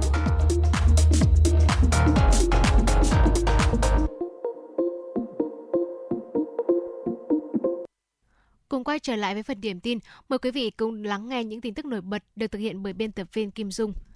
Thưa quý vị, sáng nay, Bộ Quốc phòng phối hợp với tỉnh Sơn La họp báo giới thiệu hội thảo khoa học cấp Bộ Quốc phòng Chiến thắng Tượng Lào 1953, ý nghĩa lịch sử và bài học kinh nghiệm. Đại tá Nguyễn Văn Sáu, Phó Viện trưởng Viện Lịch sử Quân sự cho biết, hội thảo nhằm khẳng định và làm sáng tỏ tầm nhìn chiến lược, sự lãnh đạo chỉ đạo đúng đắn, sáng tạo của Trung ương Đảng Lao động Việt Nam và Chính phủ Việt Nam Dân chủ Cộng hòa. Đứng đầu là Chủ tịch Hồ Chí Minh, trực tiếp là Tổng quân ủy và Bộ Tổng tư lệnh đã nhạy bén nắm tình hình, phối hợp với Chính phủ kháng chiến Lào mở chiến dịch Thượng Lào năm 1953 sự chủ động, mưu trí, sáng tạo, tinh thần chiến đấu anh dũng, sẵn sàng vượt qua khó khăn gian khổ của cán bộ chiến sĩ các đơn vị tham gia chiến dịch, phát huy phẩm chất bộ đội cụ Hồ trong thực hiện nhiệm vụ quốc tế giúp cách mạng Lào, những nét đặc sắc độc đáo về nghệ thuật chỉ đạo và điều hành chiến tranh của Trung ương Đảng, Tổng quân ủy và Bộ Tổng tư lệnh, vai trò đóng góp của lực lượng vũ trang nhân dân trong chiến dịch Thượng Lào 1953, tầm vóc ý nghĩa, nguyên nhân thắng lợi, sự phát triển bền chặt, tất yếu của quan hệ đoàn kết đặc biệt Việt Nam-Lào, Lào-Việt Nam trong kháng chiến cũng như trong sự nghiệp xây dựng và bảo vệ Tổ quốc hiện nay. Bộ trưởng Bộ Thông tin và Truyền thông Nguyễn Mạnh Hùng đã ký công văn số 1057 và số 1080 gửi Ủy ban nhân dân các tỉnh thành phố trực thuộc Trung ương, Sở Thông tin và Truyền thông các tỉnh thành phố để phối hợp chỉ đạo triển khai thực hiện đợt thanh tra diện rộng quản lý thông tin thuê bao di động trên toàn quốc từ ngày 5 tháng 4 đến mùng 5 tháng 6 năm 2023. Bộ đề nghị Ủy ban nhân dân các tỉnh thành phố chỉ đạo Sở Thông tin và Truyền thông khẩn trương thành lập các đoàn thanh tra đồng bộ trên cả nước đối với chi nhánh của doanh nghiệp viễn thông tại địa phương, các điểm cung cấp dịch vụ viễn thông, tổ chức doanh nghiệp cá nhân đăng ký sử dụng SIM điện thoại với số lượng lớn có dấu hiệu bất thường, chỉ đạo Ủy ban nhân dân cấp huyện, các cơ quan có liên quan phối hợp với Sở Thông tin và Truyền thông triển khai đợt thanh tra đạt kết quả tốt. Các Sở Thông tin và Truyền thông địa phương phối hợp với các cơ quan liên quan khẩn trương triển khai đợt thanh tra diện rộng hoạt động quản lý, đăng ký, lưu trữ thông tin thuê bao trên địa bàn quản lý, kiểm tra các doanh nghiệp tổ chức cá nhân đăng ký sử dụng số lượng SIM điện thoại lớn có dấu hiệu bất thường. Chi nhánh của doanh nghiệp viễn thông tại địa phương gồm Tập đoàn Công nghiệp Viễn thông Quân đội Viettel, Tập đoàn Bưu chính Viễn thông Việt Nam VNPT, Tổng công ty Viễn thông Mobifone, Công ty cổ phần Viễn thông di động Việt Nam Mobile, Công ty cổ phần Viễn thông di động Toàn cầu, Công ty cổ phần Viễn thông Đông Dương, mạng itel, Công ty cổ phần Mobicast, mạng Ready, Công ty cổ phần Viễn thông Asim, mạng Local,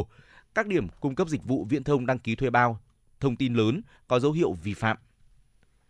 Cục Hàng không Việt Nam vừa ban hành chỉ thị yêu cầu tuân thủ các quy định về giá dịch vụ vận chuyển hành khách trên các đường bay nội địa. Theo đó, nhằm đảm bảo quyền lợi của hành khách khi tham gia giao thông bằng đường hàng không, đặc biệt trong dịp nghỉ lễ 30 tháng 4, mùng 1 tháng 5 và cao điểm hè 2023, Cục Hàng không Việt Nam yêu cầu các hãng hàng không Việt Nam thực hiện nghiêm việc niêm yết công bố công khai giá bán vé theo quy định trên các kênh phân phối. Đồng thời, có chế tài đối với các đại lý không thực hiện đúng quy định về giá vé nội địa. Ngoài ra, Cục Hàng không Việt Nam cũng yêu cầu tăng cường kiểm soát hoạt động bán vé của hãng, đảm bảo triển khai bán vé theo đúng mức giá kê khai, không vượt giá trần quy định tại thông tư 17 2019 TT BGT-VT ngày 3 tháng 5 năm 2019 của Bộ Giao thông Vận tải về khung giá dịch vụ vận chuyển hành khách trên các đường bay nội địa. Theo thông tư này, khung giá dịch vụ vận chuyển hành khách hàng phổ thông được tính theo khoảng cách đường bay. Cụ thể với đường bay dưới 500 km, mức giá vé tối đa một chiều là 1,6 triệu đồng một vé cho nhóm đường bay phát triển kinh tế xã hội và 1,7 triệu đồng một vé cho các đường bay khác. Với những đường bay có khoảng cách từ 500 km đến dưới 850 km, giá vé tối đa là 2,2 triệu đồng trên một vé một chiều từ 850 km đến dưới 1.000 m, mức giá tối đa là 2,79 triệu đồng trên một vé.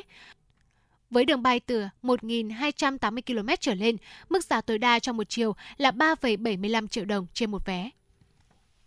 Nhiều ngân hàng vừa đồng loạt gửi cảnh báo đến khách hàng về việc xuất hiện trở lại tình trạng tin nhắn SMS giả mạo thương hiệu ngân hàng đi kèm đường link giả nhằm thực hiện hành vi lừa đảo. Ngân hàng Thương mại Cổ phần Ngoại thương Việt Nam Vietcombank cho biết, trong những ngày qua đã có khách hàng của ngân hàng này tại Hà Nội và một số vùng lân cận nhận được tin nhắn SMS giả mạo thương hiệu Vietcombank. Vietcombank khẳng định không gửi tin nhắn SMS đi kèm các đường link đăng nhập dịch vụ Vietcombank Digibank. Các tin nhắn có đường link đăng nhập dịch vụ đều là giả mạo. Các đường link bất thường như trên sẽ dẫn đến một trang web giả mạo giao diện đăng nhập của ứng dụng Vietcombank Digibank, yêu cầu khách hàng nhập tên và mật khẩu đăng nhập tài khoản ngân hàng cùng mã xác thực một lần OTP.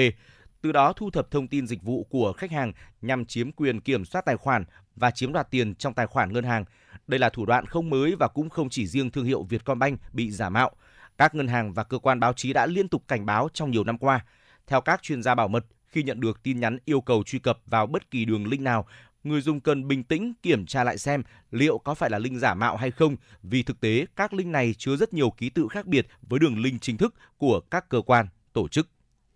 Sáng nay giá vàng trong nước đã tăng 150 đến 280 ngàn đồng trên một lượng, giao dịch trên mốc 67 triệu đồng trên một lượng. Tranh lệch giữa giá vàng trong nước và quốc tế xuống dưới mức 10 triệu đồng mỗi lượng. Lúc gần 9 giờ, công ty trách nhiệm hữu hạn một thành viên vàng bạc đá quý Sài Gòn niêm yết giá vàng miếng SCC ở mức 66,6 triệu đồng trên một lượng mua vào đến 67,2 triệu đồng trên một lượng bán ra, tăng 150.000 đồng trên một lượng mỗi chiều so với cuối ngày 4 tháng 4. Công ty trách nhiệm hữu hạn Bảo Tín Minh Châu tăng 220.000 đồng trên một lượng chiều mua và 280.000 đồng trên một lượng chiều bán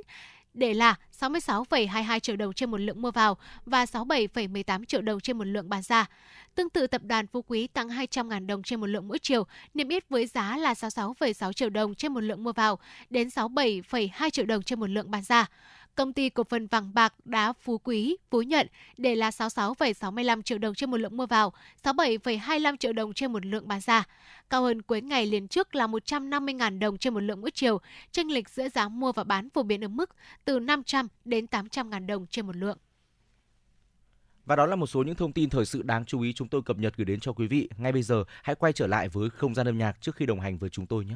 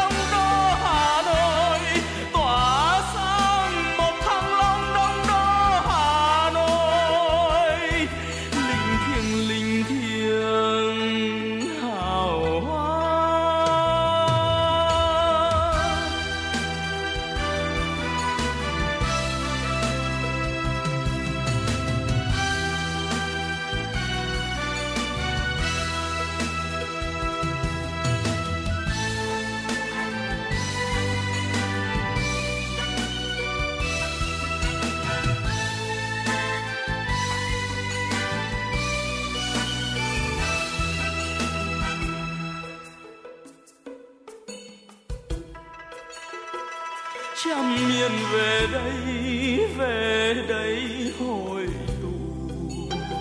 ngàn năm về đây về đây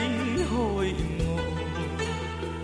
khi phách cha ông hồn thiêng sông núi, khát vọng bao đời gửi gắm đó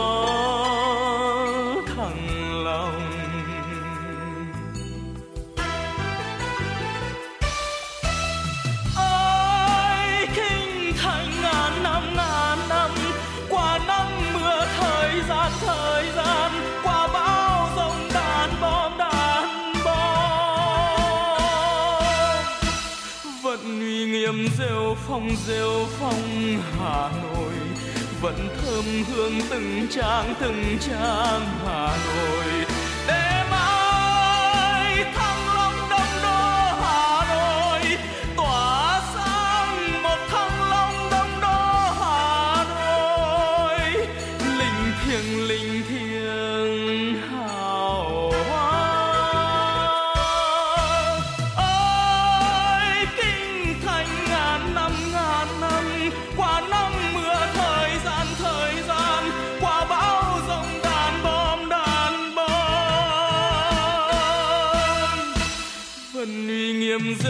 Phong rêu phong hà nội.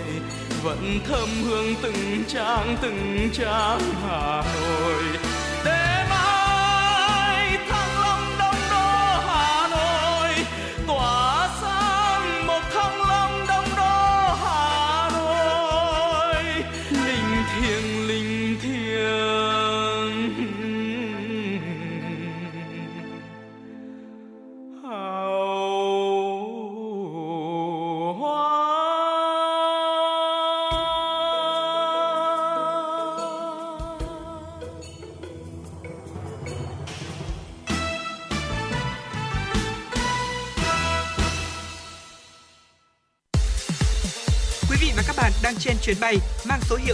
FM96.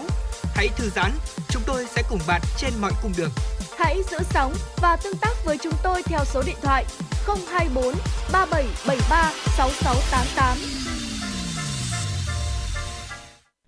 Thưa quý vị và các bạn, trong những tháng đầu năm 2023, ngành du lịch Hà Nội đã đón 3,73 triệu lượt khách, tăng 2,8 lần so với cùng kỳ năm 2022. Trong đó, khách du lịch quốc tế đến Hà Nội ước đạt 535.000 lượt khách, khách du lịch nội địa ước đạt 3,2 triệu lượt khách, tăng 2,5 lần so với cùng kỳ năm 2022. Riêng trong tháng 2, công suất sử dụng phòng trung bình khối khách sạn trên địa bàn Hà Nội đạt khoảng 56,2%, tăng 39,5% so với cùng kỳ năm 2022. tổng thu từ khách du lịch ước đạt gần 13,2 nghìn tỷ đồng, tăng 3,6 lần so với cùng kỳ năm trước. Đây là tín hiệu khởi sắc của ngành du lịch thủ đô trong năm nay. Mời quý vị cùng đến với phóng sự có tựa đề Du lịch Hà Nội khởi sắc. Hà Nội hiện có 3.756 cơ sở lưu trú du lịch với 70.218 phòng, trong đó có 602 khách sạn đã được xếp hạng từ 1 đến 5 sao, chiếm 16% tổng số cơ sở lưu trú du lịch trên địa bàn và 36,2% tổng số phòng. Công suất sử dụng phòng trung bình khối khách sạn từ 1 đến 5 sao ước đạt 56,5%, tăng 37,2% so với cùng kỳ năm ngoái. Về dịch vụ du lịch đạt chuẩn, Hà Nội hiện có 29 cơ sở kinh doanh dịch vụ ăn uống, 35 cơ sở kinh doanh dịch vụ mua sắm, 6 cơ sở kinh doanh vui chơi giải trí, một cơ sở kinh doanh dịch vụ chăm sóc sức khỏe đã được công nhận đạt chuẩn phục vụ khách du lịch. Hệ thống các cơ sở dịch vụ mua sắm, ăn uống, vui chơi giải trí đạt tiêu chuẩn phục vụ khách du lịch đã thu hút phục vụ đông đảo lượng du khách và người dân đến tham quan mua sắm. Năm 2023, Hà Nội phấn đấu đón và phục vụ hơn 22 triệu lượt khách, tăng 17,6% so với năm 2022. Tổng thu từ khách du lịch phấn đấu đạt 77.000 tỷ đồng, tăng 28,2%. Giám đốc Sở Du lịch Hà Nội Đặng Hương Giang cho biết, những kết quả mà du lịch Hà Nội đạt được trong những tháng đầu năm xuất phát từ nguyên nhân hiện nay tình hình dịch bệnh COVID-19 trên thế giới cơ bản được kiểm soát tốt. Các quốc gia trên thế giới đã dỡ bỏ các biện pháp hạn chế di chuyển, nhu cầu du lịch tăng cao của du khách thế giới sau thời gian dài bị hạn chế đi lại. Bên cạnh đó, trong thời gian vừa qua, Sở Du lịch Hà Nội đã tích cực đẩy mạnh triển khai các nhóm nhiệm vụ giải pháp đồng bộ chuyên nghiệp đạt hiệu quả như nâng cao chất lượng công tác quản lý nhà nước, đẩy mạnh xây dựng sản phẩm du lịch mới hấp dẫn, tăng cường công tác hợp tác xúc tiến và phát triển thị trường, triển khai tuyên truyền quảng bá sản phẩm du lịch mới của Hà Nội trong và ngoài nước. Bàn luận về các sản phẩm thu hút du khách quốc tế, nhiều ý kiến cho rằng mỗi địa phương cần xác định được sản phẩm du lịch chủ đạo đặc sắc và tập trung khai thác một cách hiệu quả, đảm bảo các yếu tố môi trường. Với Hà Nội, có thể dễ dàng nhận thấy các sản phẩm du lịch văn hóa di sản tín ngưỡng là một trong những dòng sản phẩm có thể tạo sức hút cho du khách quốc tế khi đến thủ đô ngay từ những ngày đầu tháng đầu của năm mới. Ông Nguyễn Vũ Khắc Huy, Phó Chủ tịch Hiệp hội Du lịch tỉnh Kiên Giang chia sẻ chúng tôi đã trải qua một cái chương trình đó là về kinh đô cổ của người Việt là Cô Loa. À, sau hôm nay là có chương trình rất là thú vị về với Bắc Tràng rồi Hoàng Thành Thanh Long.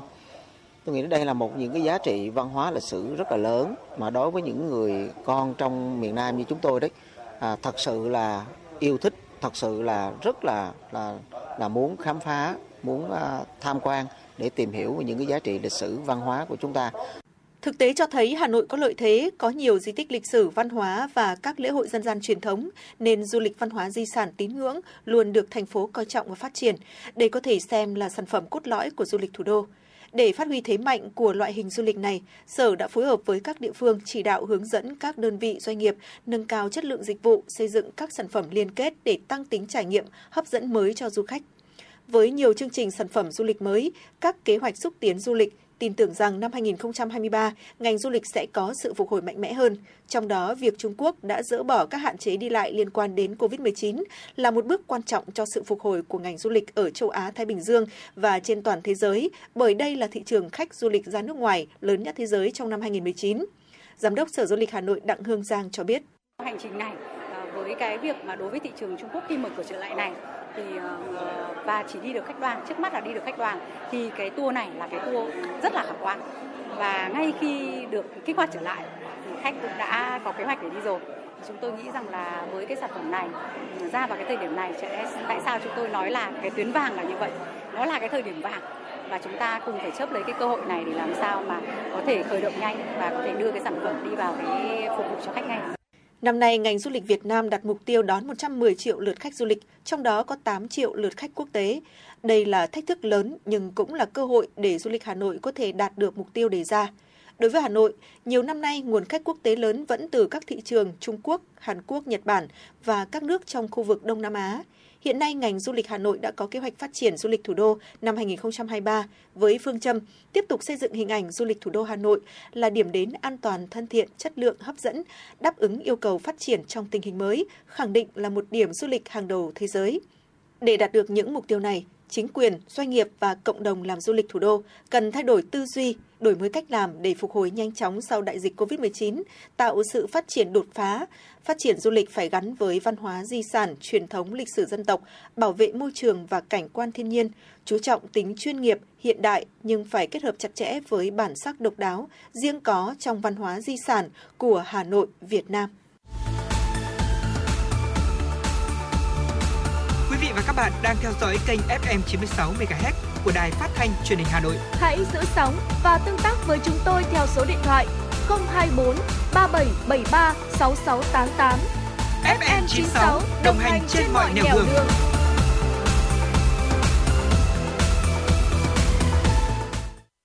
Thưa quý vị và các bạn, ngày 17 tháng 6 năm 1999, Hà Nội đón nhận danh hiệu thành phố vì hòa bình do UNESCO trao tặng – sau 20 năm, ngày 30 tháng 10 năm 2019, Hà Nội tiếp tục được vinh danh là thành viên mạng lưới các thành phố sáng tạo của UNESCO và là địa phương đầu tiên của Việt Nam tham gia mạng lưới này thành phố nhận thấy việc tham gia mạng lưới các thành phố sáng tạo của UNESCO có mục tiêu lấy nguồn lực văn hóa và sáng tạo văn hóa làm nền tảng cho quá trình phát triển đô thị một cách bền vững. Sự kiện này giúp xác lập mục tiêu phát triển văn hóa mới, truyền cảm hứng sáng tạo và định vị thương hiệu mới cho Hà Nội trên trường quốc tế, là bước tiến thuận lợi cho thủ đô Hà Nội có điều kiện phát huy sức mạnh tổng hợp các nguồn lực kinh tế, chính trị xã hội, nhất là khai thác phát huy tối đa nguồn lực văn hóa và con người, đồng thời quyết tâm chuyển hóa nguồn lực ấy thành sức mạnh mềm, đảm bảo thúc đẩy mạnh mẽ việc kế thừa và phát triển dòng chảy văn hóa sáng tạo của thủ đô ngàn năm văn hiến. Là nơi gặp gỡ Đông Tây, Hà Nội là thành phố của sự đa dạng, có lịch sử ngàn năm văn hiến, nguồn tài nguyên văn hóa dồi dào, đa dạng về loại hình và có giá trị cao về lịch sử, văn hóa, kiến trúc, nghệ thuật với 5.922 di tích lịch sử văn hóa, 1.793 di sản văn hóa phi vật thể, 1.175 lễ hội và 1.350 làng nghề. Hệ thống di sản văn hóa phong phú là những tài sản vô giá để Hà Nội phát huy nguồn lực văn hóa, tiếp thêm sức sáng tạo cho các hoạt động văn hóa nghệ thuật và tài nguyên du lịch, góp phần quảng bá hình ảnh thủ đô văn hiến, sáng tạo đến bạn bè quốc tế. Giáo sư tiến sĩ Nguyễn Quang Ngọc, Phó Chủ tịch Hội Khoa học Lịch sử Việt Nam nhận định. Chúng ta kiên quyết là đặt văn hóa à, ngang hàng với những các cái lĩnh vực trọng yếu khác như là kinh tế, như là chính trị, như là xã hội nhiều mặt ừ thì phải nói rằng là Hà Nội có thể coi như là một trong những địa phương đi đầu trong cái việc mà thực hiện cái chiến lược này. Hà Nội cũng có lợi thế với tỷ lệ dân số vàng, có một cộng đồng sáng tạo mới mẻ, phong phú gồm các nhà thiết kế, nghệ sĩ, nhà khoa học, các không gian sáng tạo và hàng nghìn doanh nghiệp hoạt động trong lĩnh vực thiết kế sáng tạo và công nghiệp văn hóa. Đây chính là thế mạnh của thành phố trong kết nối quốc tế dựa trên sự sáng tạo cũng như phát triển khoa học công nghệ. Với những thay đổi tích cực về chính sách, công nghiệp văn hóa, công nghiệp sáng tạo của thủ đô đã từng bước có sự chuyển động tích cực. Ngành công nghiệp văn hóa đóng góp khoảng 1,49 tỷ đô la vào tổng sản phẩm trên địa bàn thành phố Hà Nội, chiếm tỷ trọng 3,7% GDP của thành phố. Tổng doanh thu trực tiếp từ làng nghề truyền thống và các làng có nghề của Hà Nội đạt gần 1 tỷ đô la với tổng số gần 1 triệu lao động tại các làng nghề với thu nhập bình quân đầu người năm 2022 đạt sấp xỉ gần 6.000 đô la Mỹ. Đây là tiền đề rất thuận lợi để phát triển các ngành công nghiệp văn hóa theo kinh nghiệm quốc tế. Phó giáo sư tiến sĩ Phạm Thu Hương, hiệu trưởng Trường Đại học Văn hóa Hà Nội đánh giá khi có thị trường thì những sản phẩm đó nó không chỉ trở thành hàng hóa mà nó còn là một loại hàng hóa đặc thù bởi vì nó mang đậm cái tính văn hóa. Và chắc chắn khi đó thì nó sẽ được nhiều người biết đến giá trị của nó sẽ được tăng thêm nhiều lần. Và vì thế thì những cái nguồn lực vốn là tiềm năng văn hóa của thủ đô sẽ trở thành một nguồn lực vật chất đem lại kể cả hiệu quả kinh tế, hiệu quả xã hội. Nghị quyết Đại hội đại biểu toàn quốc lần thứ 13 của Đảng đã định hướng nhiệm vụ và giải pháp xây dựng và phát huy giá trị văn hóa sức mạnh con người Việt Nam, trong đó nhấn mạnh đến nội dung triển khai có trọng tâm trọng điểm ngành công nghiệp văn hóa và dịch vụ văn hóa trên cơ sở xác định và phát huy sức mạnh mềm của văn hóa Việt Nam, vận dụng có hiệu quả các giá trị và thành tựu mới của văn hóa, khoa học, kỹ thuật, công nghệ của thế giới. Đây là cơ sở quan trọng để Thành ủy Hà Nội ban hành nghị quyết số 09 ngày 22 tháng 2 năm 2022 về phát triển công nghiệp văn hóa trên địa bàn thủ đô giai đoạn 2021-2025, định hướng đến năm 2030, tầm nhìn đến năm 2045. Đây là một trong hai nghị quyết chuyên đề được xác định trong cả nhiệm kỳ đại hội lần thứ 17 Đảng bộ thành phố, được coi là bước đột phá trong phát triển văn hóa thủ đô nhằm đảm bảo hài hòa giữa bảo tồn, phát triển văn hóa, cải thiện chất lượng văn hóa, nâng cao đời sống tinh thần cho nhân dân thủ đô, thu hẹp dần khoảng cách, nâng cao điều kiện thụ hưởng văn hóa giữa các vùng của thủ đô, góp phần quan trọng thúc đẩy tăng trưởng kinh tế, gia tăng tỷ trọng đóng góp của công nghiệp văn hóa vào GDP của thành phố. Mục tiêu chung được Hà Nội xác định là tạo bước phát triển toàn diện các ngành công nghiệp văn hóa của thủ đô cả về quy mô, chất lượng sản phẩm, dịch vụ và thị trường, đảm bảo phát triển bền vững, trở thành ngành kinh tế mũi nhọn có tốc độ, tỷ trọng, giá trị gia tăng cao, hoạt động có tính chuyên nghiệp với kết cấu hạ tầng đồng bộ hiện đại, dịch vụ và sản phẩm văn hóa đa dạng, có chất lượng, có thương hiệu, đáp ứng nhu cầu sáng tạo hưởng thụ của người dân trong nước, thúc đẩy phát triển du lịch và xuất khẩu. Để trở thành một trong những trung tâm hàng đầu của cả nước về phát triển các ngành công nghiệp văn hóa, định vị thương hiệu thành phố sáng tạo, Hà Nội đã tập trung chỉ đạo thực hiện với 6 quan điểm. Phát triển công nghiệp văn hóa được đặt trong tổng thể và dựa trên nền tảng phát triển văn hóa con người Việt Nam nói chung và thủ đô Hà Nội nói riêng, phát triển công nghiệp văn hóa trên nguyên tắc đảm bảo hài hòa giữa bảo tồn và phát triển, phát huy tối đa những tiềm năng, thế mạnh, giá trị văn hóa truyền thống mang bản sắc của thủ đô ngàn năm văn hiến phát triển công nghiệp văn hóa là trách nhiệm của cả hệ thống chính trị, các cấp các ngành, của toàn xã hội trên tinh thần đầu tư cho văn hóa là đầu tư cho phát triển bền vững. Quá trình phát triển công nghiệp văn hóa đi đôi với hoàn thiện thị trường văn hóa, phát huy cao nhất lợi thế của thủ đô, đảm bảo kết cấu hạ tầng, tạo lập môi trường và hệ sinh thái đổi mới sáng tạo cho các ngành công nghiệp văn hóa phát triển, hoàn thiện quy hoạch, cơ chế chính sách phát triển văn hóa và công nghiệp văn hóa để huy động, đầu tư khai thác tối đa, sử dụng hiệu quả mọi nguồn lực để phát triển công nghiệp văn hóa thủ đô vừa bao trùm, đặc sắc, vừa bền vững, hiện đại. Quý vị và các bạn thân mến, đến đây thì thời lượng của chuyển động Hà Nội chiều cũng đã trôi về những phút cuối. Quý vị và các bạn hãy ghi nhớ số điện thoại chương trình 024 3773 6688. Đến đây Trọng Khương và Bảo Trâm xin nói lời chào tạm biệt. Hẹn gặp lại ở những số phát sóng lần sau của chuyển động Hà Nội.